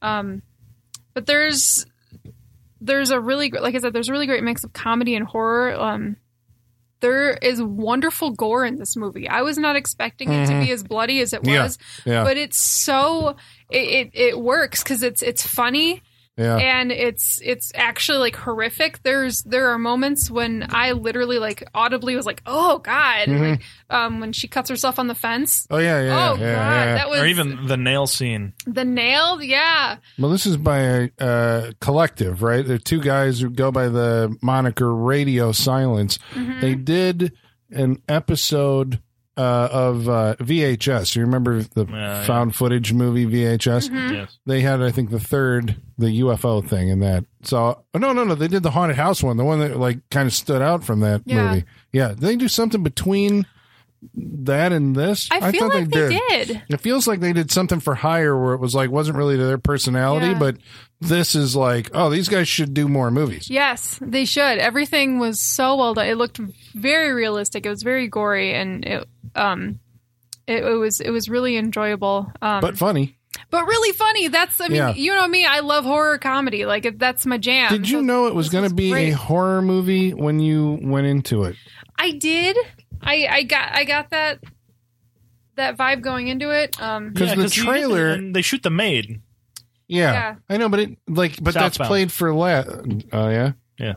I didn't like that one, but the uh, but it's played for laughs in the trailer. So my impression was kind of like, I mean, I, I was going to see the movie anyway. I was intrigued. I was like, oh, this is something that I, you know, it's not a sequel to something. And I'm Yeah. like, what is this? Uh, I thought by the trailer that it was going to be more tilting toward comedy. When I got into the theater, it was more thriller, uh, horror. Eventually, that I was like, oh, this is my jam. Yeah. you know. But it has it walks this line of uh, comedy. The, the the trailer, I was like, okay, I see that they're going horror with this, but like most horror movies of this caliber, I thought I was like, it's probably not going to deliver on the horror, but it did. Mhm. It really did. That's what I was surprised on. I was like, I think they're marketing it to to attract people that like horror, but usually that just doesn't deliver. This delivered. Yeah, so this is one of those sure. things where I thought maybe the marketing might have been off, you know, for, Well, for it was the movie. it was it was marketed weird because the trailer was very uh, multi-tonal. You couldn't really Yeah. tell where they were going with it, for sure. Did you think the movie was multi-tonal, or you thought it was? Because I mean, I've talked to people who are like that movie couldn't pick a lane, but I'm like, I you know, I was fine with you know where it rested between yeah, the I beats of found a really horror great and balance. comedy. I thought it found a great balance, Mhm. and yeah, I I thought I thought it was so much fun, and there. I don't. For me personally, like there weren't a lot of twists. Like I don't know. Some people thought that there were there were twists. Um, there weren't really for me until there was a very wonderfully grotesque crescendo at the end Hmm. that I did not Well, see there's some coming. character twists that I guess I Yeah. didn't see coming either. See, not Yeah. me. I, I Oh, yeah? yeah? I was like, Oh. okay, yeah, I saw that. Oh, okay. Do they But- ever establish? Does this take place present day? Yeah. Yes. But there's no cell phones at all Yeah, they in the never really movie. mention them. Yeah. Oh no, because Duder is on his. He's looking up how to use a crossbow. Yeah. yeah, that's yeah, right. And, uh, so yeah. she just didn't. have The lead girl and they use a hers. cell phone. I think in the car with the um the butler. Yeah. Right. Okay. There's a That call there, it and I think little bit. Adrian Brody cr- calls someone. Yeah. Adam Brody. She Not had to Adrian some- Brody. Not Adrian. Adrian Brody Adam is not in this Had to movie. somehow surrender their cell phones when they started playing. Yeah, I don't know. Yeah, the biggest surprise for me was the uh, supernatural crescendo at the end that was wonderfully disgusting. Um, yeah, I had a lot of fun this movie. I thought it was great. I think everyone should check it out, ready or not. yeah, it was a lot of fun. A lot of fun. Yeah. Number three. More fun or less fun than Knives Out? I, Well, you said I had more fun with it. More my fun with number this. three. All right. Yeah. Uh, my number two. I feel this is going to be divisive. Uh-oh. Oh yeah, my number two was uh, Ad Astra, the uh, movie that it seemed like very few people saw or uh, on its I don't think a original lot of people release. it. No, because again, this is one of those movies. Okay, so this is the way that I took this. Right, I saw the the trailers, uh, and it kind of like it w- was non-specific as to really what it was about. Uh, we knew it was uh one of the. It looked like what it's going to be one of those ponderous space movies, patterned after maybe Interstellar. But the closest analog that I found it was um, uh, First Man, which I went and saw, and I fucking hated that movie. That was from Damien Chaz- Chazelle. Giselle, yeah. Ugh, Yeah, that one was. he's overrated. Was it bad? I'm gonna. Uh, it was I don't care just. it's a hot take. Damien Damien Chazelle's overrated.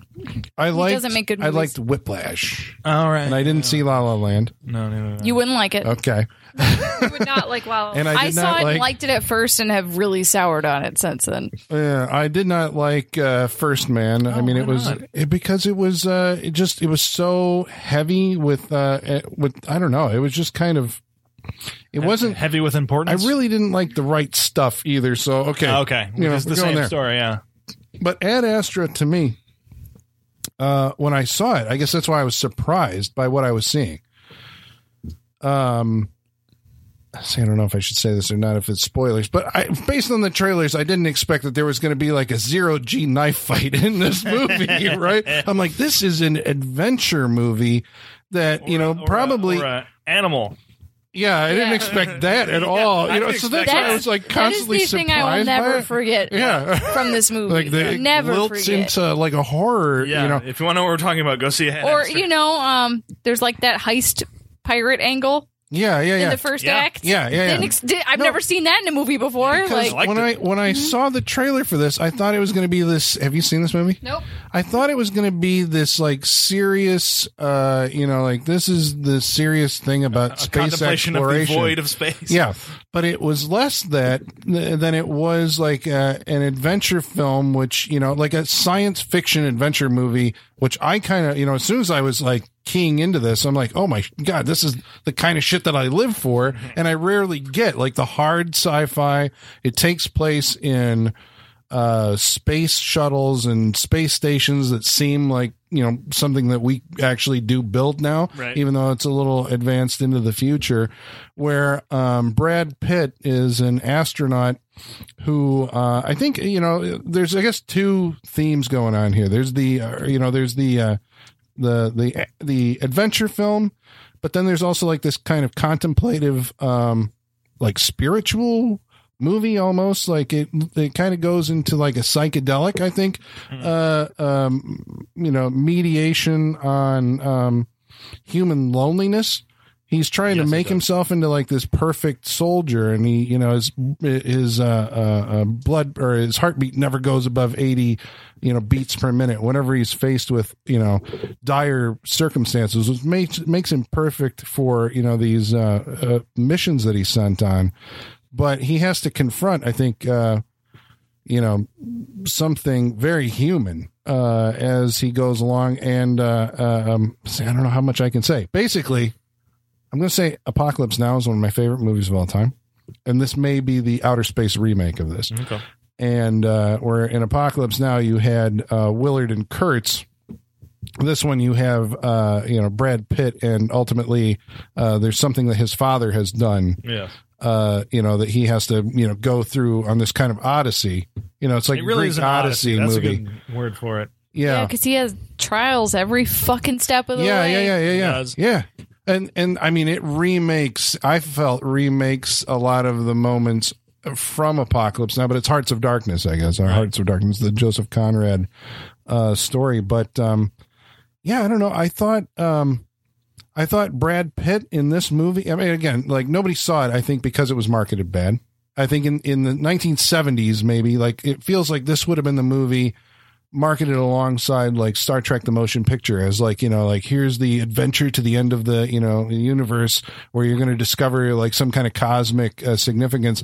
And now it's like, eh, you know, it's another one of these space movies that comes out. And I don't know, maybe audiences don't have the patience for this kind of, um, um, I keep, I keep saying seeing the word meditative in my mind, but I don't know if that's entirely true because, like I said, it does get into what I consider psychedelic storytelling, where there's a lot of inner journey going on there. But um, Brad Pitt's performance, I thought, was like one of the best of the year. I mean, if I could nominate him, you know, as like best actor for this, I think because he's playing a guy so reserved Very. that it becomes a movie of close ups and these facial ticks and the stuff that he is saying versus the things that are roiling beneath the surface are, you know, like opposed. Yeah, I don't know. I thought that this was uh I thought it was a great movie and I've seen it like you know, it came out on video and I'm like, I gotta watch this like two times in a row. So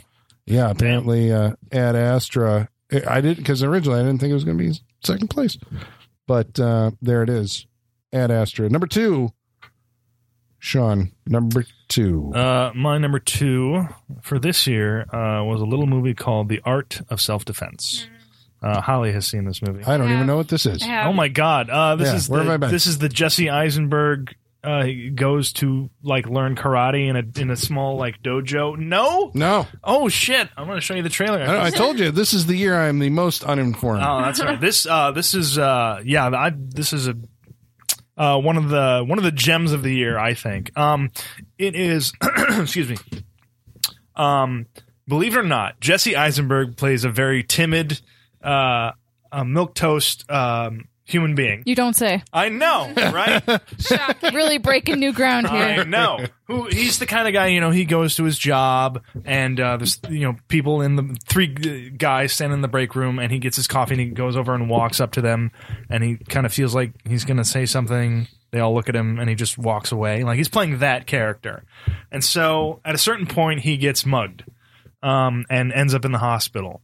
And then from there it's he goes on a journey of uh, uh, to discover his manhood, I guess it is, or to, and you literally see some manhood in this I mean, you movie. see, yeah, there is, there is, There's a, full frontal. yes, there is.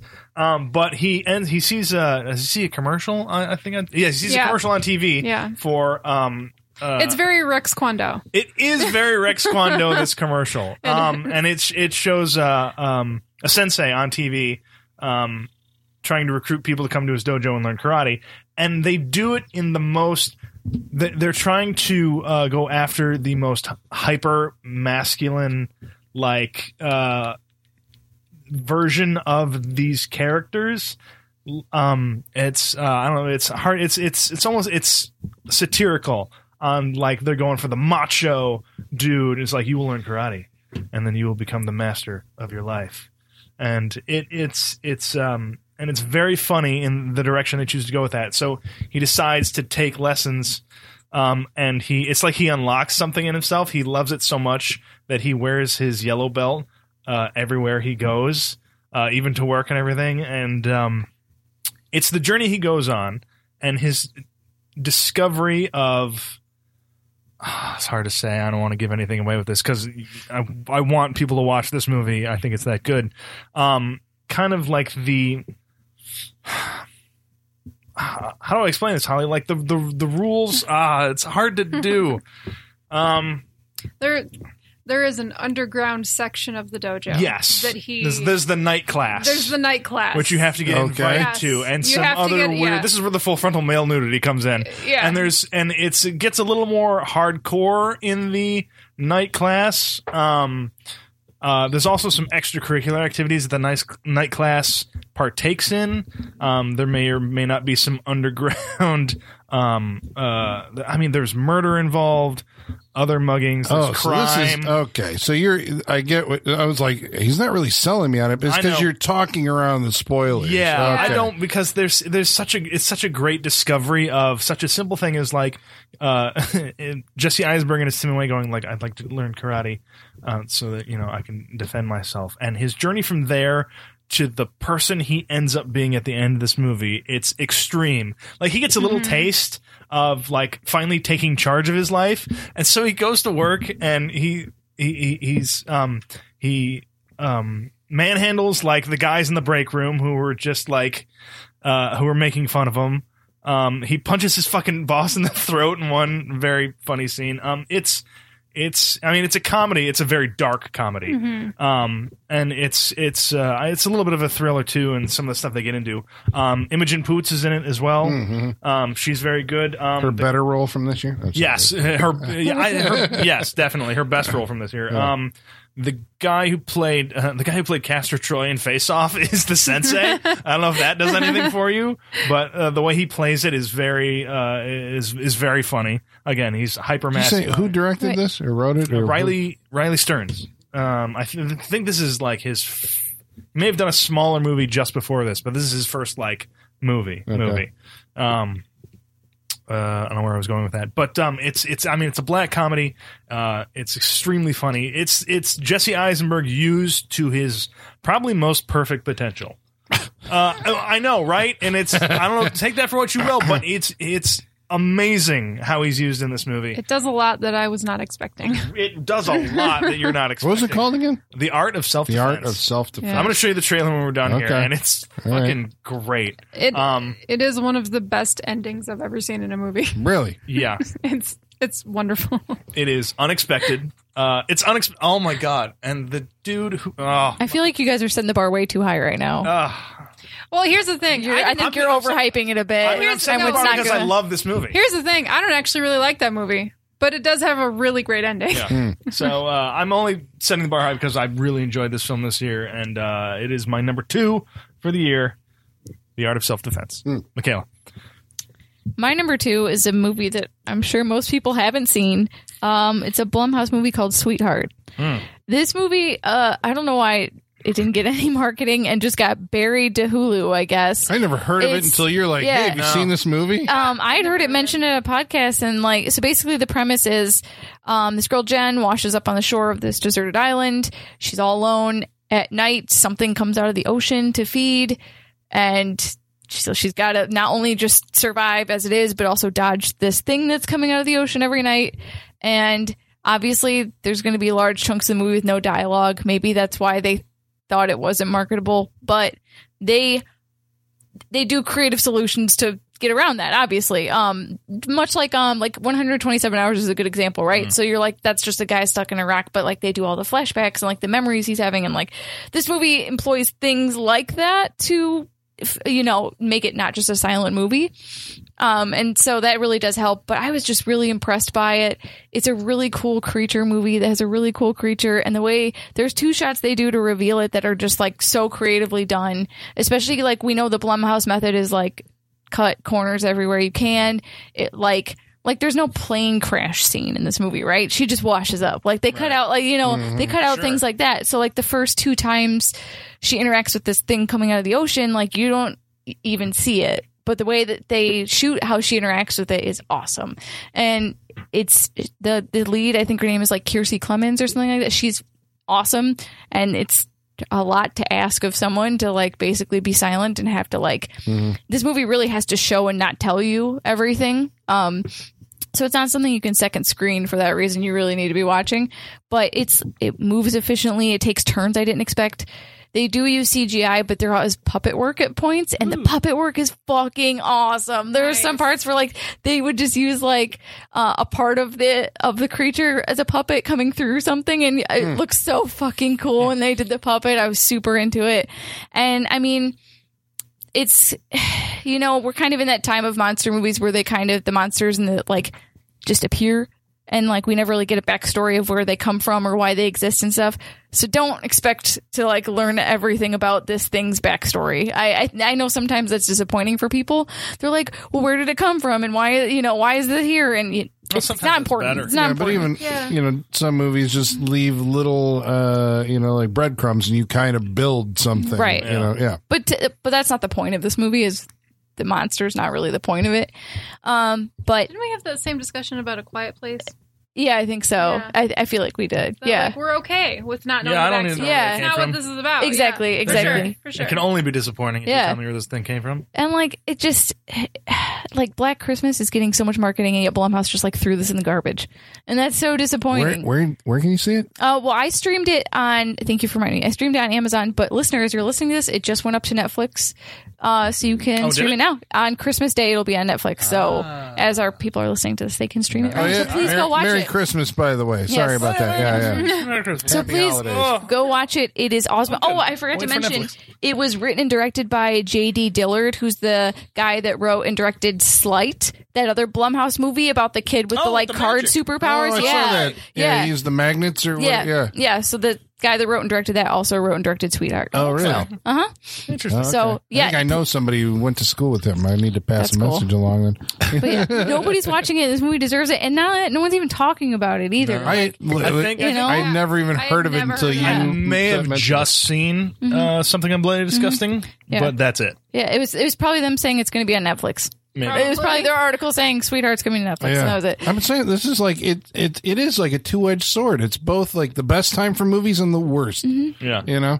And I suppose it takes podcasts like this so you can actually hear about these movies Mm-hmm. that otherwise just kind of float away. Yeah. Sweetheart number two, Holly. There you go. Uh, my number two. I have a feeling I'm about to open a door. To, Can of worms. Uh, not a, A can door Of worms. to a can of worms. Uh, I'm gonna open a door to uh, some number one picks possibly coming up. My number two is Once Upon a Time in Hollywood.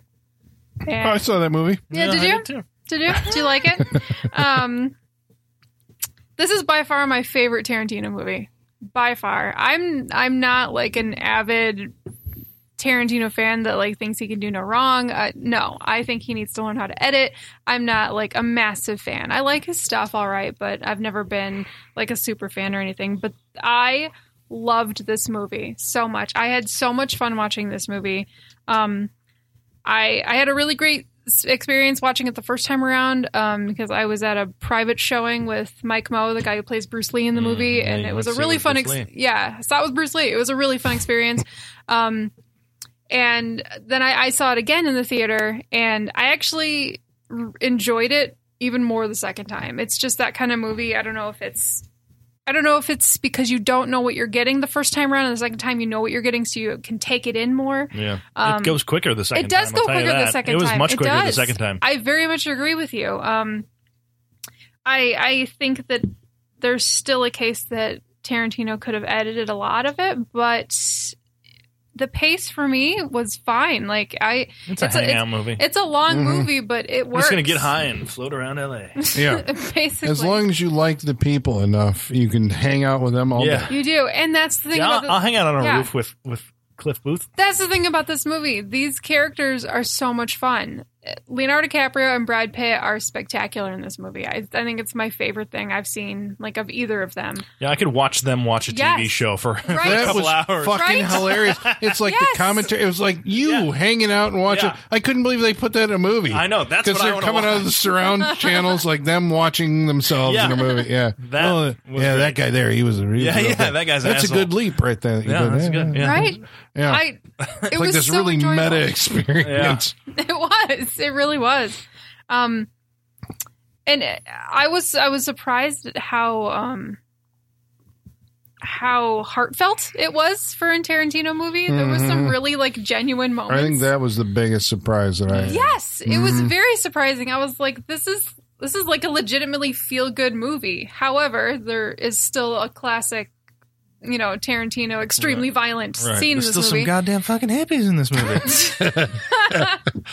There's some really great lines My in this favorite movie. line. Uh, goddamn fucking hippies. I'm as real as a donut, motherfucker. oh yeah. I, I, I love the I love the fairy tale angle of this. I, I think it's an incredible love letter to 60s movies or 60s Hollywood. Um, and I'm a huge true crime fan, so I was waiting for the you know the ultimate. We were waiting for the Manson murders, or waiting for all that, and this had the most satisfying ending I've think I've ever seen in a movie ever. It was so incredibly satisfying. Even the title placement, Yes. like that. You know, Yes. yeah, it was nice. It was wonderful. Mhm. It was absolutely wonderful. I I had so much fun with it. I laughed so hard during this movie and I don't typically laugh very hard at Tarantino movies, but I laughed my ass off. I I loved it so much. Definitely easily in my top and I it it battled for my number 1 or number 2, Mm. but it is it is my number 2. Now I want to watch it again. I know. I just bought it. I love it. So excited. I know. I've seen it like four times now. I think because it's my number one movie I of the year. it! I know. It's like by process of elimination. You're gonna. I probably know it. I don't know what your number one is. Then you're making me. Yeah. Uh, no, I was actually thinking of like just because I knew we were doing five movies.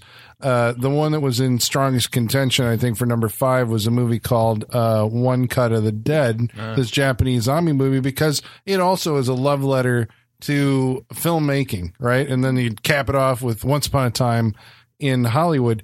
It's, I think, for people who are movie fans, and and uh, you know, because I wasn't alive in 1969, Sure. and I am kind of passingly familiar with a lot of the movie stars and very specific minutia of this. But this is Quentin Tarantino, like trying to, and I guess this is something uh, that only uh, um, filmmakers of his caliber have access to. He is recreating his childhood Mhm.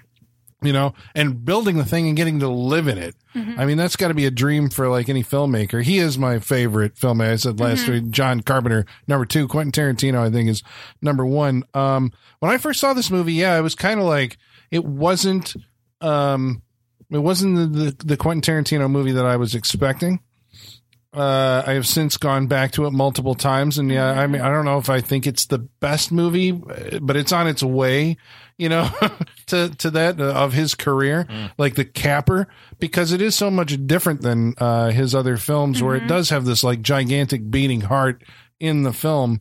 Uh, both with the Margot Robbie, you know, just seeing her go to the movies and watching herself. I mean, like, I you know, we've that. all kind of been there, but you know, the, uh, the seeing a movie, but to see yourself in the movie and just like her experience of, of loving the way that people react to, you know, this is Mm-hmm. Yeah, what when movies people are. laugh and she turns and looks around. yeah, yeah, yeah, because it's so it's, sweet. this is like the American popular entertainment art form, you know? yeah. Um, the the two characters, I think this is the you know we we made a big deal out of Matthew McConaughey and the McConaissance when he had, but I'm like Ad Astra and and uh, Once Upon a Time in Hollywood. This is the Petonaissance.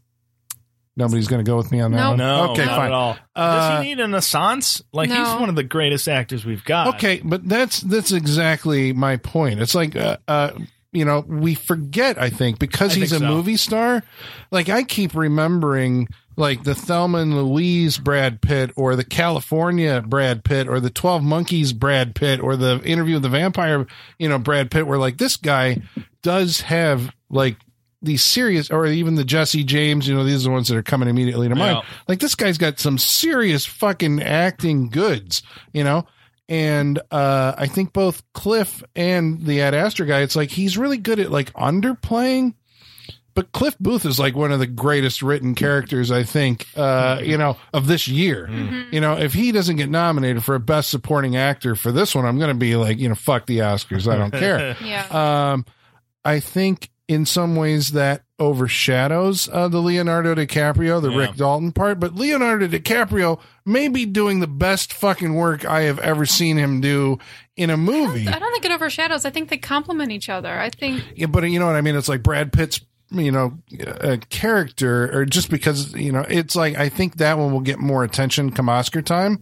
Maybe. I think in the movie, you're absolutely right. They complement each other, but both guys are bringing A game and doing very good work in both of these parts. yeah. Um, I mean, as a love letter to film, you know, this is, you know, and the idea that like, you know, uh, it's a, it's a, it's a buddy story between uh, an actor and his stunt man, you know, and it's basically you, you hang out with them over the course of uh, what, like two days, I think, like total that you spend, you know, in the in the movie. Um, I think uh, I think there's a month's well, there's a Well, yeah, gap because they go to, 'Cause they go to Italy. Italy, yeah. yeah, Yeah. but you see like a day from you know we wake up till Right, you know yeah. And then yeah, then they go to Italy. All this stuff is, and he's name dropping like you know, it's like yeah, he's the second best. Sergio Corbucci is the second best, you know, Italian filmmaker. I'm like yeah, because Sergio Leone is, you know, he's like layering all that stuff in there. I was sitting there like, oh, you're you're speaking my language here. I kind of know I'm catching all these references. Um, but yeah, even on repeat viewings, it gets faster. Um, yeah, I thought that this was the best thing that I saw this year and we'll continue to keep watching uh this i mean like even right now if you said like you know you want to watch it i'd be like yeah i mean no problem like, you know uh, at three hours long i'm like yeah i'm ready to commit right now to watching this thing again um yeah uh once upon a time in hollywood number one movie best movie of 2019 sean what's yours by process of elimination Well, shit. Now I want to. I want to. It's not. It's not number one. Although I want to kick Jojo Rabbit off and put that in my number five now.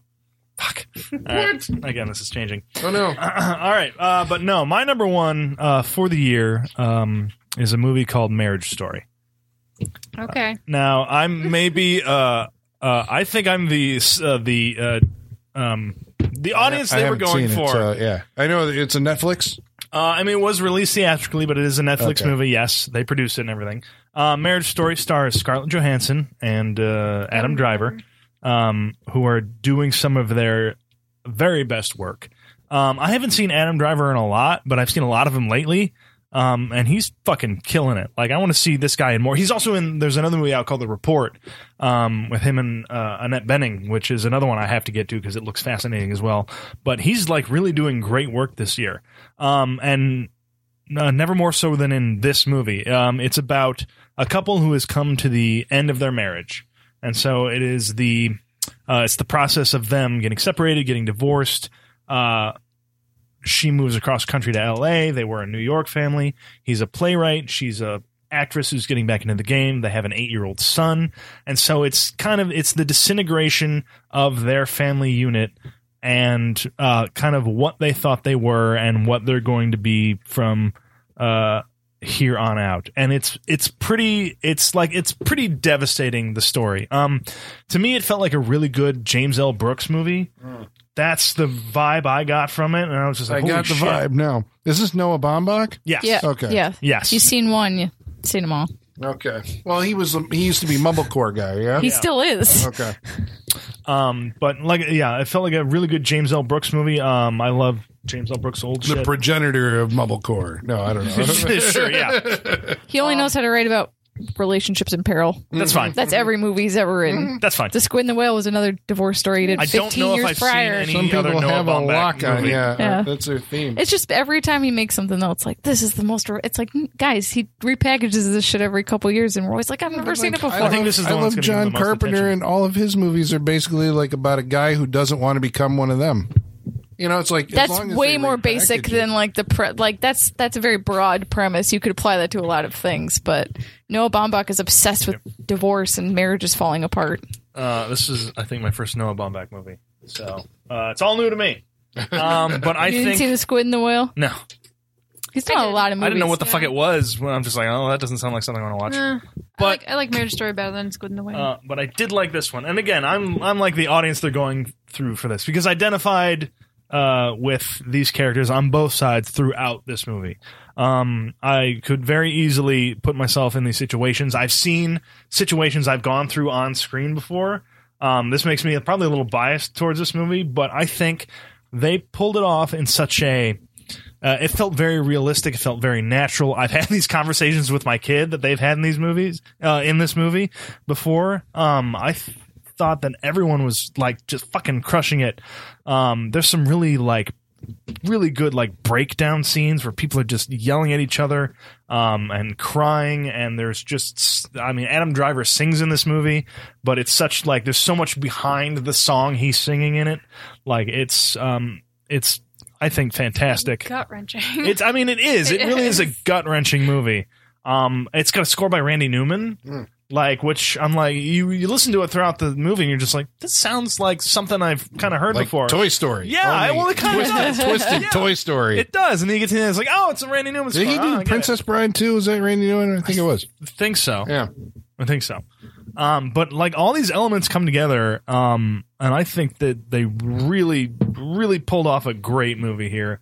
Um, I mean, I wouldn't be surprised. Not that this is any indicator of how good a movie is, but I wouldn't be surprised if there's, you know, um, gets a lot of awards this season. Um, but uh, yeah, Marriage Story. I really thought everyone was doing fantastic work on this movie. I think it's uh, very well written. Uh, I again, I'm not familiar really with his other previous work, whether he repackages it or not. He's married to Greta Gerwig. Can you tell? Oh yes, I, I just saw that recently. Yeah. Well, hell, what household that must be like? Holy shit! I feel like they both kind of have like their writing styles are so intertwined with each other that they can't really ever split up as like a, Probably- a couple. yeah, you know what I'm not. saying? Like They'll be together forever, or they'll or they'll go through this shit when they get divorced. Um, but uh, yeah, it was. Uh, I felt it was a really powerful movie to me. It was also like there's some really. Um, it's not just a downer, but there is some there's fun moments. Like even like the supporting actors. I can't not mention them. Laura Dern uh, as um, Scarlett Johansson's like lawyer in this is she's fantastic. I think she's knocking it out of the park. Uh, Ray Liotta has a comes in and out a couple times in this. He's also a good cutthroat lawyer. There's a great scene in the courtroom uh, where Laura Dern and Ray Liotta are going back and forth uh, at each other with like the information that's been brought up um, by each spouse throughout the movie. Um, it kind of it gets regurgitated through the lawyers back to the other partner, and it's kind of it's a very cutting scene um, because it's just showing like this is a like a really low point for the couple, um, and so they're kind of they're really breaking down at that point, going at each other's throats when.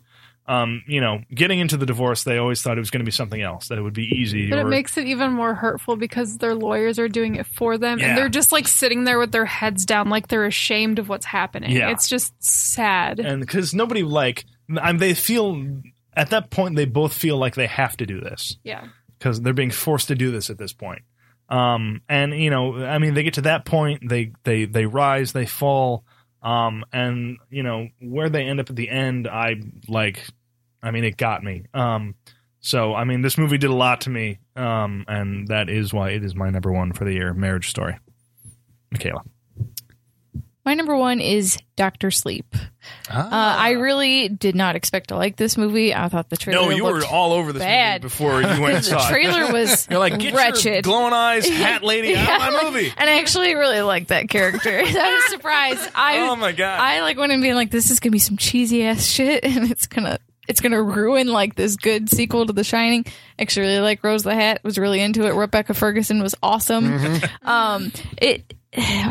Where do you start? I mean, it's the sequel to The Shining. We're on this kick lately of like picking up with movies 40 years later. We had Halloween 2018 last year. Now we have the sequel to The Shining for almost 40 years after The Shining. And Bill and Ted's just around the corner. yeah, yay. Where's Austin Powers? He's sitting this one out. You just wait. I have, a feeling, I have a feeling it's coming back. I mean, the Love Guru really That that's what buried him, right? Guru two. Like that that's what did him in. He hasn't done like shit I since know, he then, needs right? an Austin Powers Yeah. four. He's living cameos off in that, Bohemian he's living Rhapsody. Off that sweet Shrek money. He's fine. Yeah. It's fine. That's true. there probably is a lot of Shrek money. Yes. That's a sad thing. Anyways, Doctor Sleep. Um, it. So I know my State of the Union was movies are too long. Like this movie, I'll watch the three hour cut three-hour because there's direction. so much content in this movie. There's so much happening that like I don't know how you make it less than two and a half as it is. Like it's. I, I didn't feel the length when I was watching it. It That's what she said. um, I hope not. Um, but so you know, it picks up 40 years after The Shining. Um, the storyline, the, the timeline in the movie is a little rough on exactly when, but um, Danny is an adult now. Uh, I don't think it's a spoiler to say he's like an alcoholic, and obviously, after Just living like through some childhood dad. trauma, yeah, uh, you you become your parents whether you want to or not. Um, and he's just his life's kind of falling apart, and he's trying to put it back together. Um, he drinks to suppress the shining. Um, I don't know. There's so many things I want to talk about, but they're like spoilery Don't content. spoil it too much because Um, now I feel like since it's got such glowing reviews from people that I have to go see this or I have to get it when it or watch it when it comes out. So while while Danny's dealing with trying to be a functioning adult that's not an alcoholic, um, of course, in a small New England town, he's doing that too. He's he goes to a like town in the middle of nowhere to recover. It's it's that I was like that. Yeah, yeah. I can tell we're in Stephen King land. um, and then meanwhile, there's this girl Abra. She has The Shining, but she's but it's like way stronger than anyone. I'm sorry, her name's Abra. Yeah. Sometimes they call her Abby. Sometimes it's shortened to other things. Yes, Abra. Um, Stephen King. John, I- yeah, are you yeah. surprised? Yep. um, and then there is also this like group of um like roaming uh spiritual vampires called the True Knot, and they're led by Rose the Hat, Rebecca Ferguson, and they can't live forever. They just kind of extend their life by sucking like your like life force out of you. They call it steam because that's what it looks like. It looks like steam. Is it Um, anybody or just shining people? Just the shining people. Uh, yeah, but like the thing is, they kind of talk about how everyone has varying degrees of The Shining because they they even say in this movie like, have you ever just like had a gut feeling and it came true? They're like, that's The Shining. So technically, like all people have it. The way they talk about it, it's just like All people have the deg- Force. It's like the midichlorians. Yeah, it's like what level of midichlorians you have. So It's like who's worth killing over it. That's yeah. the thing. So that's why the like the girl that has the most power, like she could sustain them for a long time because they kind of like trap it in these little bottles. I feel like I'm getting too deep in the weeds here in this movie, but um, she, Rebecca Ferguson is awesome. Uh, they kind of rove around, and so they kind of go around like um near dark style, kind of like picking up people that have the shining and sucking the steam out of them. And all these stories converge in the third act. And we we the, the sets that they must have they had to have completely rebuilt sets for this. I, I think so. It, they look amazing. Cannot believe how good it looks. The overlook looks just like you remember it. And there are the things they do once they get to the overlook are just like gave me chills. And i just couldn't believe some of the stuff i was seeing. Like i haven't really seen a sequel function this way and it still be successful it's really hard to talk about without getting into spoilers because it's a very complicated movie. But it is a very Stephen King movie. It's like every idea he's ever had just like shoved into one story. There's even a part where I was like, really, I was like, dude, you're you're becoming that Family Guy bit. You guys ever seen that Family Guy clip lamp. where they're like, Stephen, what what do you have? At, he said his like agent's office, and they're like, Steven, so what idea do you have for a story? And he's looking around the office. He's like, what about a haunted? And he grabs lamp, lamp, and like he Sold. there there was a part in this movie where one of the characters says that like pain makes the steam like more purified. And i was like oh so like scaring kids makes them taste better? But I was like we're come on you're recycling your ideas here man. But um i mean if you love the shining like this gives you like bonus scenes to the shining because there are flashbacks that are incredible. And the cast of people they cast for the flashbacks for like wendy and jack and like some of the ghosts in the in the overlook are incredible. Like the um do you remember what her name was colin? The girl from starry eyes that was wendy Um, we were talking about her off oh, mic but shit. Al- Al- Alexis Essoe, I think. I think Or- so. Yeah. she was phenomenal. She Mm-hmm. had her, her had all of Shelley Duvall's awkward mannerisms down. Mm-hmm. She got the run and like everything. I like some of the yeah Yeah, yeah, yeah, she yeah. does. She does Yeah. that. She goes Danny and does Yeah. that. Yeah, It's spot on. and it's it and he- Mike Flanagan is so talented because he knows right when to cut away on those things to let it go too long to where it starts to look fake. You know, he knows mm-hmm. right when to leave them. And I honestly think you put this movie in any other less capable director's hands and it's a complete shit show that doesn't make any sense and doesn't work at all. I don't like envy the job of someone that had to merge Stephen King material with Stanley Kubrick material and like live to tell the tale. And like I know this didn't do financially well, which is a shame. I think they this would have killed as like a January movie. I think that early November is Yeah, not a good time out for what this. like the week after Halloween. yeah, and that's like that. we're in we're in the midst of award season at that point, Mm-hmm. and people are or and it's holiday movie season too. It's just not a great time for a movie like this. Well, I was shocked to find out that like there's a bunch of people who didn't go see it because they're not familiar with The Shining. That's like, crazy, Isn't yeah. The Shining like a thing that we all you know somehow? But yeah, yeah, uh, you know, I mean, I would it is need almost watch Yeah. the Shining 40 years again old before again, I go yeah. see that movie. yeah. So number one, Doctor Sleep. You gotta check it out. I, I like I said, I went in being like this is gonna suck, and I loved it. So And Mike Oh, yeah, I was- Flanagan's I was like pleasantly surprised by it. he's another one of those guys where I I mean the trajectory of his career, you know, it's like he started off with uh, oh god, I can't even remember the movie Absentia, I think, uh, a short film called Oculus that he eventually made into uh, the movie Oculus. That was a theatrical release, and then he spent some time in uh, Netflix Purgatory. Okay, he made some good. You say great. Purgatory. Well, I mean, he made Hush, which Hush was is amazing. that's amazing. Uh, but you can only see it on Netflix, and then uh, Gerald's Game, which, Gerald's I think I had on uh, on one of I did did. You didn't. Okay, I didn't? You know, no, and you said I couldn't because it was a only A a Netflix thing. movie, Yeah, right, and you're just okay. like, no. you just This gotta year break got the you just gotta break the rules sometime, I guess Sean. so. and uh, then we got uh, uh, the Haunting of Hill House. So you know, well, before I wake, which Yeah. you know, this is not a bad Oh, right, movie, yeah. but Yeah.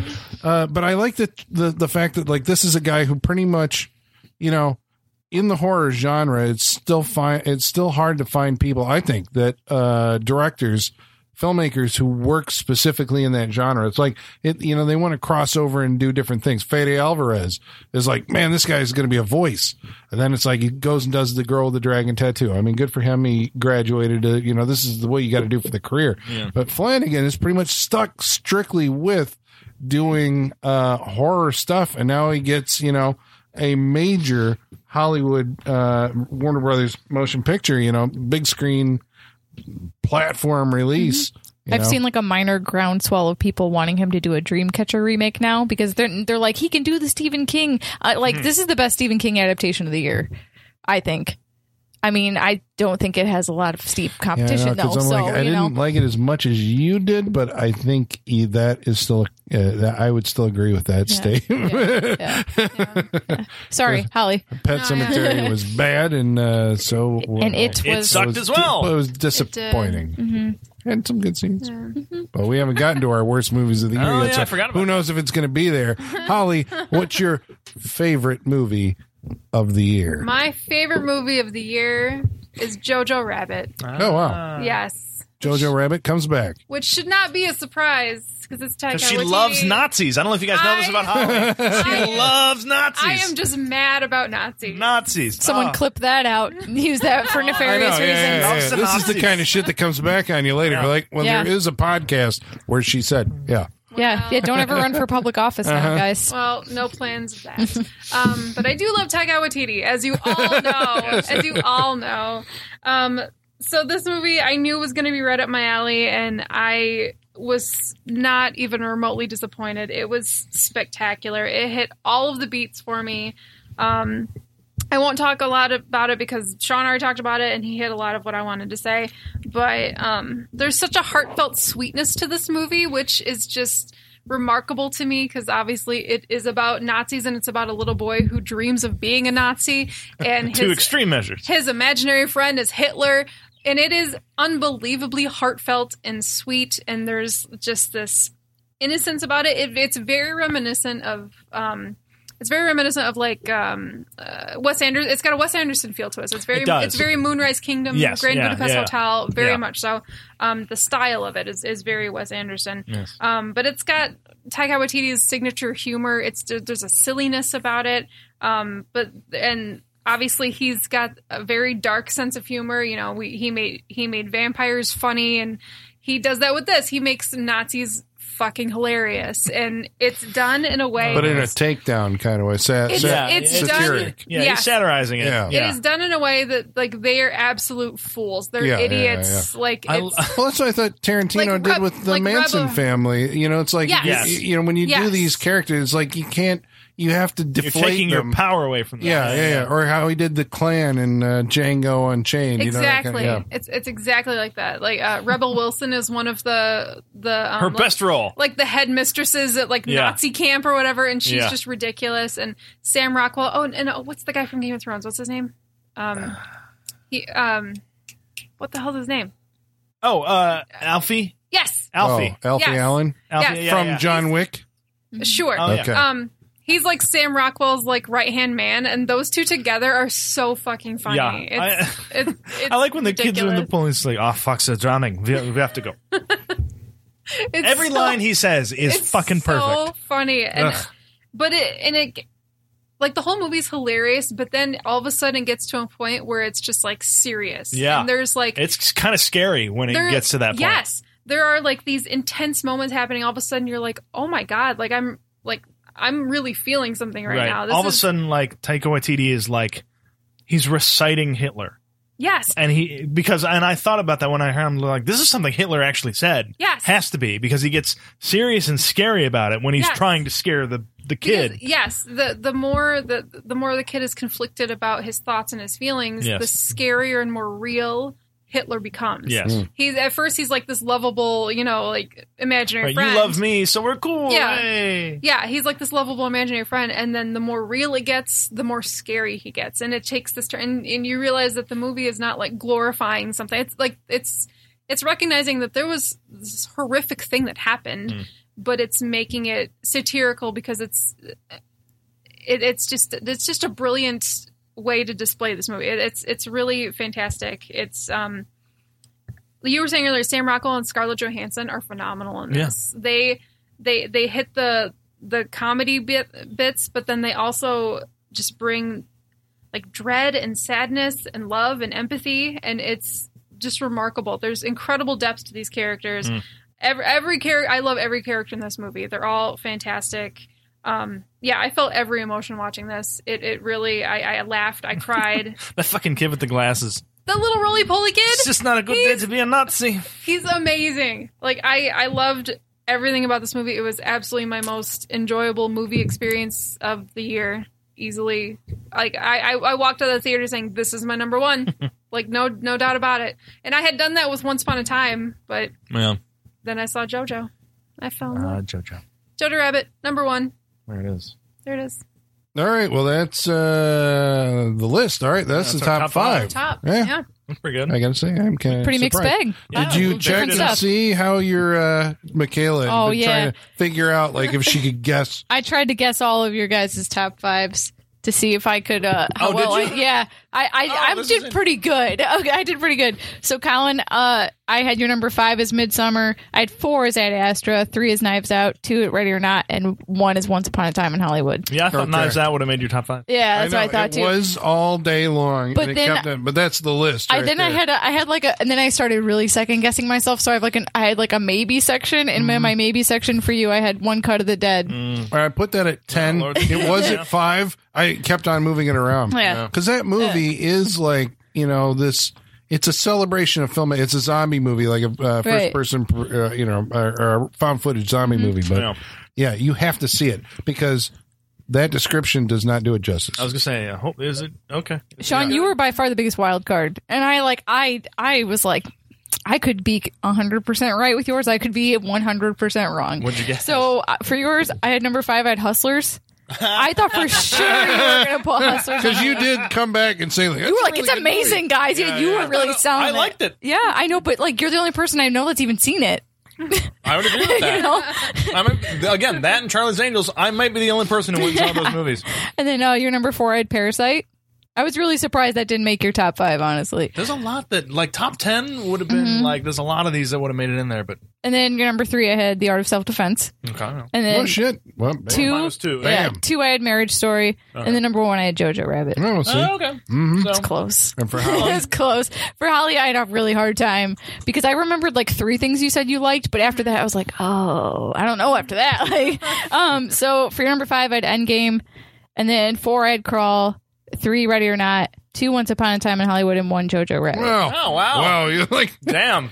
So I threw you for a loop with John Wick. It sounds yeah, like that, the, I- yeah. and as soon as you Yeah. said that, I was like, I should have known. God damn it. Right. Yeah. the only movie on my list that we haven't talked about was Dolomite is my name. I thought that was, That was uh, a fun. That's fun. I've heard movie. nothing but really good Uh-huh. stuff about Yeah. that. Good. Well, yeah, but we watched Dolomite on this show. You can go back and listen to that episode. But I think it has a special meaning if you've seen Yeah. Dolomite or uh, the Human Tornado. Tornado. Yeah, yeah, yeah. Yeah. Yeah. Well, it's more like It's more um, fun. Yeah, It's more like a people coming together to do something. yeah, Like it's it's up, it's uplifting and it's funny. yeah. Mm-hmm. God Um, damn, Dolomite. uh, so that brings us to the most exciting portion of our show, which is Which is the most disappointing portion. Of Yeah, show, yeah. Well, so is that what we're saying? Are we, are we going with the worst movie of the year, catastrophically bad? Well, It's- Or it's- disappointing. I, I think disappointing is worse. Subjective. Like, to How about be we all- disappointed by a movie? That's the worst. Why don't we all just so. say what it is for us if it's the Well, worst or it's the most okay. disappointing? Okay, uh, Colin, I think we have the same one. Okay. So I, uh, I'm on the pro- count I, of I'm I- okay on my list. I also guessed what I thought your worst ones were going to be. I just didn't say them yet because. Okay. Yeah. Right, yeah, but I did guess first. your worst, and I I'm pretty.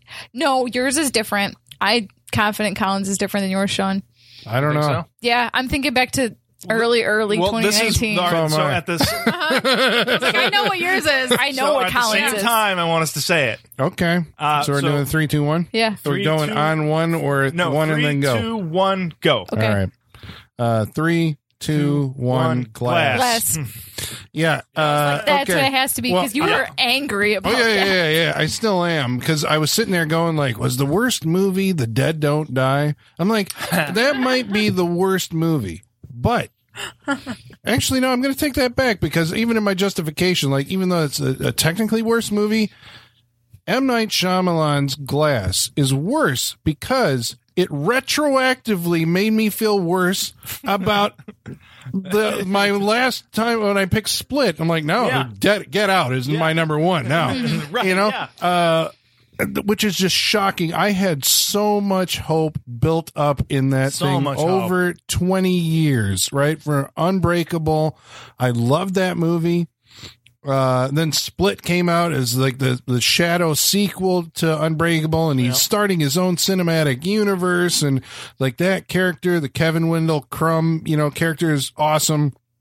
What's it going to be like when he puts them together in a film? And I followed the making of it. This is why it's, you know, I mean, like your mileage may vary, but, you know, um, and then when, when that movie came out, it was like, uh, I mean, he was kind of the Rian Johnson of his own fucking shit. And I sat there going like, you know, I gave M. Night Shyamalan, he's been lost to me for years.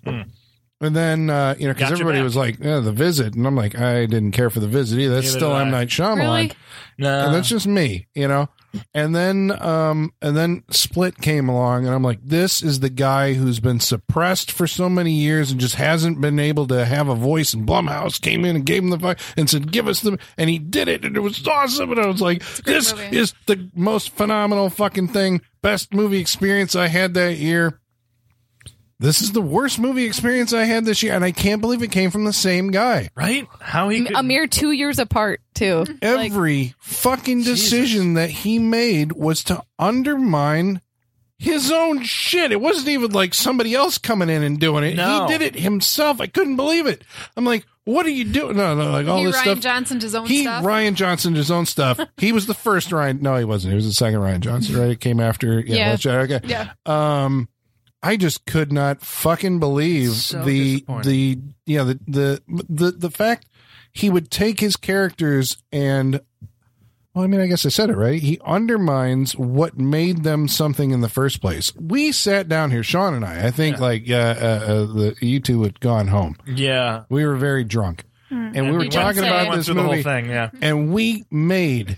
We came up with like point by point, like this is the it. better version of this movie. Yeah. And now I don't remember what oh the no! fuck and it we, was. We did it too. We It- had yeah, it. it's You like don't that's remember? I am shocked. I know. Yeah, yeah. We had because it was like, oh yeah, th- like this is what this character needs and feels and you know wants, and Yep. this is how it all plays out, and you know, and we, I think we made it would have made Glass, uh, the Elijah Price character, like a bigger deal, Yes. than he was in his own fucking movie. Yeah. But it would have paid off both uh, Unbreakable Man and The Beast. Um, but yeah, everything, even the way it was shot, I'm like, Yeah. you know, uh, uh, with James McAvoy, I'm, I was embarrassed for him. Yeah. like, well, you're just not doing this right at all. no, they're just like you put him.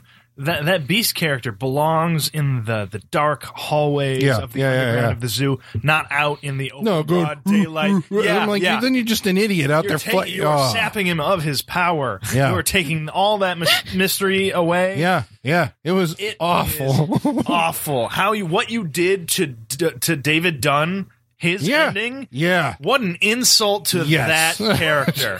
yes. Holy shit. and then at the very end, well, I mean, I thought the uh, I mean, we're in agreement that right now it's just overlapping. Like you don't get Yeah, a second you're turn. talking- no, no, This this, is all this is- This is- this is also no, Sean. I don't wanna Go through this again. No, This is also this is our Sean's. co I'm just most Yeah. disappointing movie of It's the like year. you guys go. Just I, I thought yours was going to be Child's Play. that would have been I Worst. Yeah, That's that's the one that kind of the more broke my heart was Glass. Oh. But yeah, I thought the um, the idea is psychoanalyzing your characters and trying to convince them that they aren't here. Like I just I couldn't. It broke my brain. I'm like, we, we I know can't. we this doesn't twenty work. years of These- saying yeah, that they are. Yeah, Proof. they know who proof. they are. they don't have to have someone suddenly show up and go like, "Oh, you know what? Uh, you only thought you had superpower, Yeah. uh, but yeah, like, no, no, no, they you fucking bent metal. Yeah, Objectively, you got shot uh, with a shotgun. You're doing pretty okay. yeah, yeah, yeah, yeah. Like we have proof. This is this exists. You exist. You are who you think you are. Yeah. We went through the shit. So I just couldn't. You didn't think and you then were we who were you going to were. spend like most of the movie like trying to like, oh, maybe, maybe they aren't like uh, thinking that they aren't the. I'm like, what? Uh, uh, that, rage, Rage. the rage is, is coming back. the, the other rage is the very ending of the movie with the uploading of the footage. Oh, That it is- is doesn't spoiler territory. happen. Uh, that's, all, that's all I'll say. But it does the same thing that that see this is this is the fundamental thing that that M Night Shyamalan and Rian Johnson don't understand about hero stories. Hmm. The hero, right, of the story is someone that we as the viewer aspire to be, right? You want to be as good as that character, right? But uh both of these guys in the end of their movies go like, no, no, no, no, no. Anybody can be a hero. You can be a hero. You watching this movie can be a hero if you do all that. I'm like That's not what I want. that.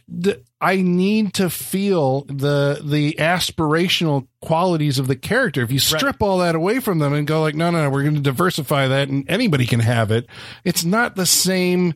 You know, it doesn't have the same look at you strength. And be, we want to be you. Yeah, yeah, yeah. I think that's what people keep missing, especially from like the even the new Superman movies. I mean, you know, it's like that's kind of the the aspirational quality of a hero who has a true north, who does things because he is just that. You know, this is who he is. Yeah. No, not Luke Skywalker. He throws shit away. Yeah. Not David Dunn and and you know, uh, yeah. And and I got to tell you, like M Night Shyamalan and I think Jordan Peele, unfortunately, are on like a similar career trajectory. and I hope I still have faith in Jordan Peele. Right? It's still early, and so I think his third movie. It's normal to have a sophomore slump. It's okay. It's, but I'm yeah. I'm surprised at how many people are considering us to be like one of the greatest movies of the year. Oh, yeah, I've heard that a I'm, lot. I'm Heard shocked. that a lot. Yeah, because I'm like, no, he fit. That feels like his M Night Shyamalan like Mm-hmm. misstep. You know, it's his Lady in the Water, but oh, Jesus. he can still come back. Yeah. Oh yeah, because he's got the goods. Yeah. But all right, that's uh, yeah, glass. is, I don't know. If you got anything Yes, no, more that's, on that's glass? pretty much it. I just, No, I. I, if, if I reiterate that ending, like it's like they don't understand how uh, information passes through. Oh, that gets to too. people. Yeah, just That tacti- yeah. yeah. Just like oh, we uploaded it five seconds ago, and every single person around you on your phone is getting it, like because it went to YouTube. You're insane. You're absolutely insane to think that that's how it works. And to just pull back. I like that. That's the problem you have is the technological It is because you pull back on the phone and this, uh, you pull back on the shot and everyone's like looking at the phone like, "Oh, did you see this?" It's just like, what world do you live in? Gossip Girl. yeah. Not that world. but what world do you live in where you think that this uh, this information is going to get to these people this quick, and also that anybody's going to believe it in a world where Right. you can just make Right. anything and put it on YouTube Oh and god, make that's it look right. real? Yeah, the whole end of that movie is like It is oh. that. It's just like what makes Yeah, but you the think secret that that's society gonna too. Like, anything? oh, Uh, Jesus. oh, uh, oh, it's a terrible fucking movie. done, done, glass. All right. Fuck. See, this is why it's the worst. This is like- did this. It creates the rage, listeners just gotta look into what it's like when the mics go off and you guys stay up late all night drinking. 'cause Yes. It's like you guys forgot we were podcasting for a minute there, and you were just like This was the on on your shit. late night Oh, yeah. rant. Yeah, Okay, so I say we guess what Michaela's worst movie is movie? on like You got a three, lot two, to one. Remember everything she's seen now. Name everything you saw this year. No, no, no, no, no. You just gotta go with I, the. I did. I ask you guys everything you saw this year before I made all three of your lists. I know, Did that but- shit all from memory. I'm gonna. Uh, okay, I'm gonna. Uh, Pet three, two, one. Sematary. Pet Sematary. We already did an episode on it. I'm not going to talk about it Okay, again. I mean, that's one of the worst ones this year, but like we've covered a lot of the bad stuff this year. I see a lot of people you know? defending that movie too, and you know Yeah. what? You're wrong. You no, are okay, all right. wrong. Is it, that's yeah, that's definitely the worst Stephen King adaptation this year. It it is Well, better the Dark than Pet Tower was the year before, right? Yeah, yeah. No, this year we got what three, four if you count in the tall grass. Yeah, in the tall grass, it's like middling. That's Yeah. all right. Yeah. Yeah. Um. All right. So my worst of the year is Wounds, Ah. which is starring Armie Hammer, Zazie Beetz, and Dakota Johnson. Um, Armie Hammer is a bartender who like works in New Orleans, and uh, some teenagers come into the bar and they like. Some, a scuffle happens and someone leaves their phone behind and he takes the phone home with him tries to like get into contact with who left the phone and weird body horror stuff starts happening. It's a really cool premise that just like completely collapsed in on hmm. itself. It and I don't I don't understand how this movie got these three list people. And I've just recently found this movie cost twenty million dollars, and it went s- straight to Hulu. And it Was that for the above the line talent? Who I did you it say had it's Armie been. Hammer? Armie who? Hammer, Zazie Beetz, and Dakota Johnson. Hmm. She's um, pulling in that Fifty Shades money. I know. Can they be twenty million dollars between? I- uh, Probably. Yeah, I mean the, the thing is, this movie looks like dog shit. So the fact that it's twenty million dollars, like the special effects are really rough looking in this. So I'm like, where all is all? There's two locations in the whole movie. Like it's at his the bar and his apartment, and that's it. They don't go anywhere else. So it's this. Uh, this movie frustrated me so much. It it has two B plots that are constantly at odds with each other that just don't work. Like there is this like trans dimensional paranormal uh, ritual horror body horror going on that like but there's also a relationship drama. And like it'll take big detours to spend a lot of time in this relationship drama with like nothing horror related happening. And hmm. then it'll be like then this weird body horror thing happens.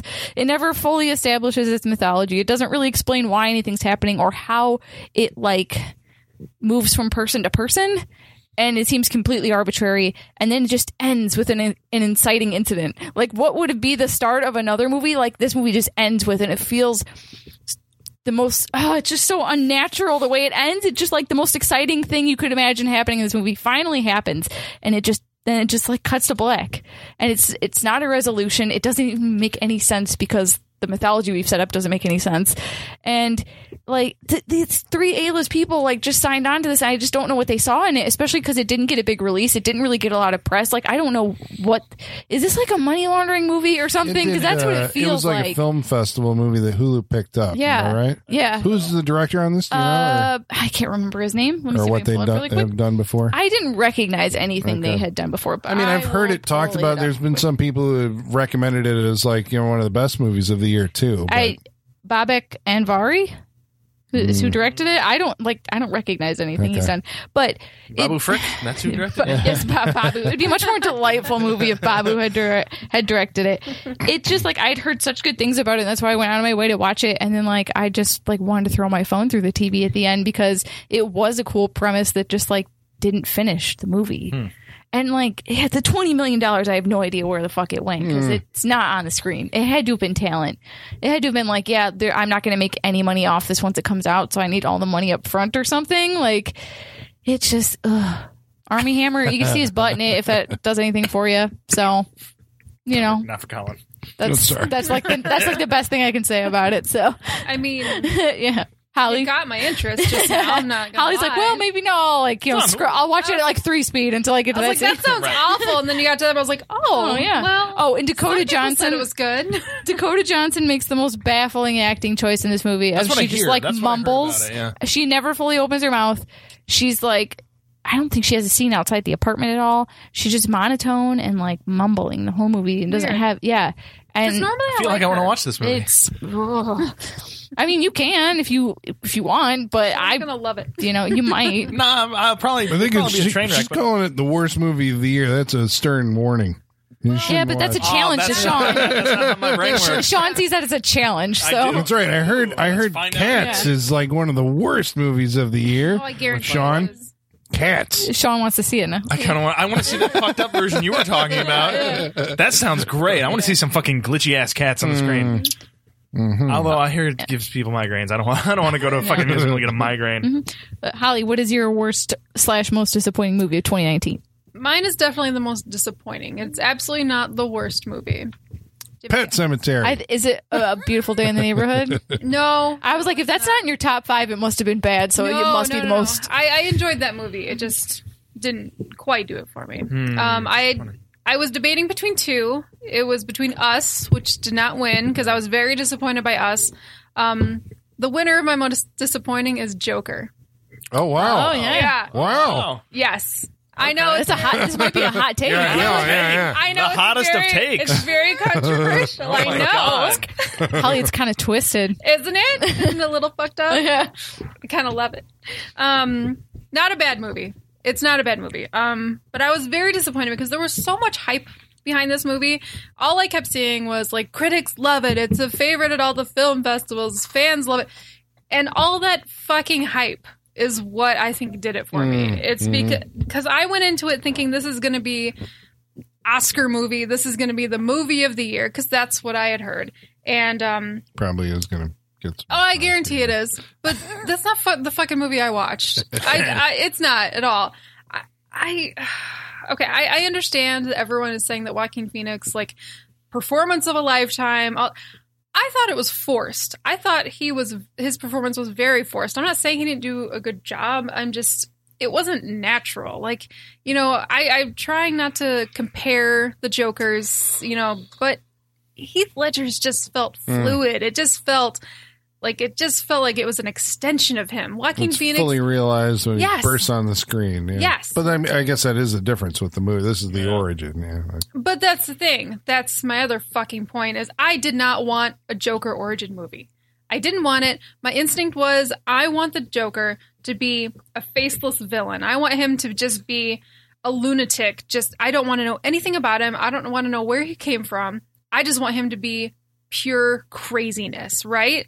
I just that that's what I want. I don't want any emotion behind him. I want him to be the lunatic that's just harassing Gotham. That's what I want my Joker to be. That was my instinct going into it, but I gave it a shot. My instinct was correct. I do not need a Joker origin story. Hmm. I don't need it. I I felt like the story didn't really know which way it wanted to go. I felt like someone wanted to create a movie about a man with severe mental illness and then they also wanted to shove it in the DC universe. Mm-hmm. Like I felt like it was two separate things. I felt that. Right? Like, it's not the Joker. It's a Joker. exactly. Yeah. Exactly. Because it wasn't my Joker. Right, exactly. Yeah. I'm sure someone will say like, "Oh, maybe that was intentional because it's conflicted just like he is." I, that's fucking bullshit. No, it felt like two separate movies, and we we, ugh, we see him like deteriorate into this mental into this state, you know, and and I I think they wanted it to be his morphing into the Joker, but it doesn't work because he's going into this. He's like crumbling into himself, and then all of a sudden, bam, he's the Joker. He's on a talk show. He has total self awareness. He has a plan. That wasn't the movie I was just watching. Mm. The movie I was just watching, he was crumbling into himself with no like feasible thought of what was happening. And then all of a sudden, he's talking to Robert De Niro and be like, I know exactly who I am and why I'm here. who did where did that guy come from? That's mm. not the movie I was watching. So it was, it, everything from the talk show on was just I, I was checked out. I was like, this is taking a turn that does not make any sense to me. It- Yeah, well, I'll agree with you on the talk show thing because I thought that was like it just didn't feel like it came from the like the whole movie tries to set up this real world right. you know scenario, yes. and then the talk show is like this would never happen anywhere on planet Right. Earth, uh, like the way that it happened. And Mi- Robert De Niro's miscast in that movie. Absolutely. that's terrible. I mean, I get that they're riffing on the king of comedy, Right. sure. but Yeah, he- that's miscasting. Yeah, he Yeah. shouldn't have been in that role. Yeah. No. And, And there's another little plot point which we can't reveal because of spoilers, but that's like, I mean, a lot of people that are forgiving it. I'm like, I can't I- I like, can't. That That's mean, why I didn't said, like, like, from dislike the- it as much as you did, but you know, even that was like that. You can't do that's that why and I'm get like away from with then that. on I was checked out. Like Yeah. I just I can't I can't buy into it. I I feel like I don't know, maybe maybe I I need maybe I need more separation with my comic book movie. I felt like it was too real. Maybe they blurred the lines That's what I was going to say. Just like you want that distance from that. Maybe so. Like I need, I I need it to not be so realistic or so gra- rooted in Sure. real world things. Maybe maybe that's what I need. I don't know, but it just, yeah, I I, I don't see the hype about it. Um, maybe it was my own fault for like it, it not being something I wanted in the first place. But yeah, it, I just I don't see the hype. I don't think it works very well. Um, I think as an independent movie, if it had just been a movie about a guy with mental illness, it might have been a, Yeah. a decent movie. Yeah, it wasn't called Joker. Yeah. it was just about a clown. I get you because that's Yeah. kind of where I was at with it. exactly. And I, Yeah. I, you know, I will fully admit that the moment when the Joker shows up and and he's dancing down the stairwell with that music playing, like I was a little excited. I'll admit it. Mm-hmm. He goes up the stairs until that moment. Then he's always coming down the stairs. It's true. It's an art film. Todd Phillips is a real auteur, isn't he? Well, there is All shit right. that he's doing in the movie. I mean, that is like That's one of why. those. That's yeah. why I said I'm not saying it's a bad movie. It's definitely not the worst movie of the year, but it was my most disappointing Mm-hmm. movie of the year. Joker. Joker. All right. Holy shit. Yeah. Well, I'm surprised actually. This is the shortest of our best and worst of. I think so. Yeah.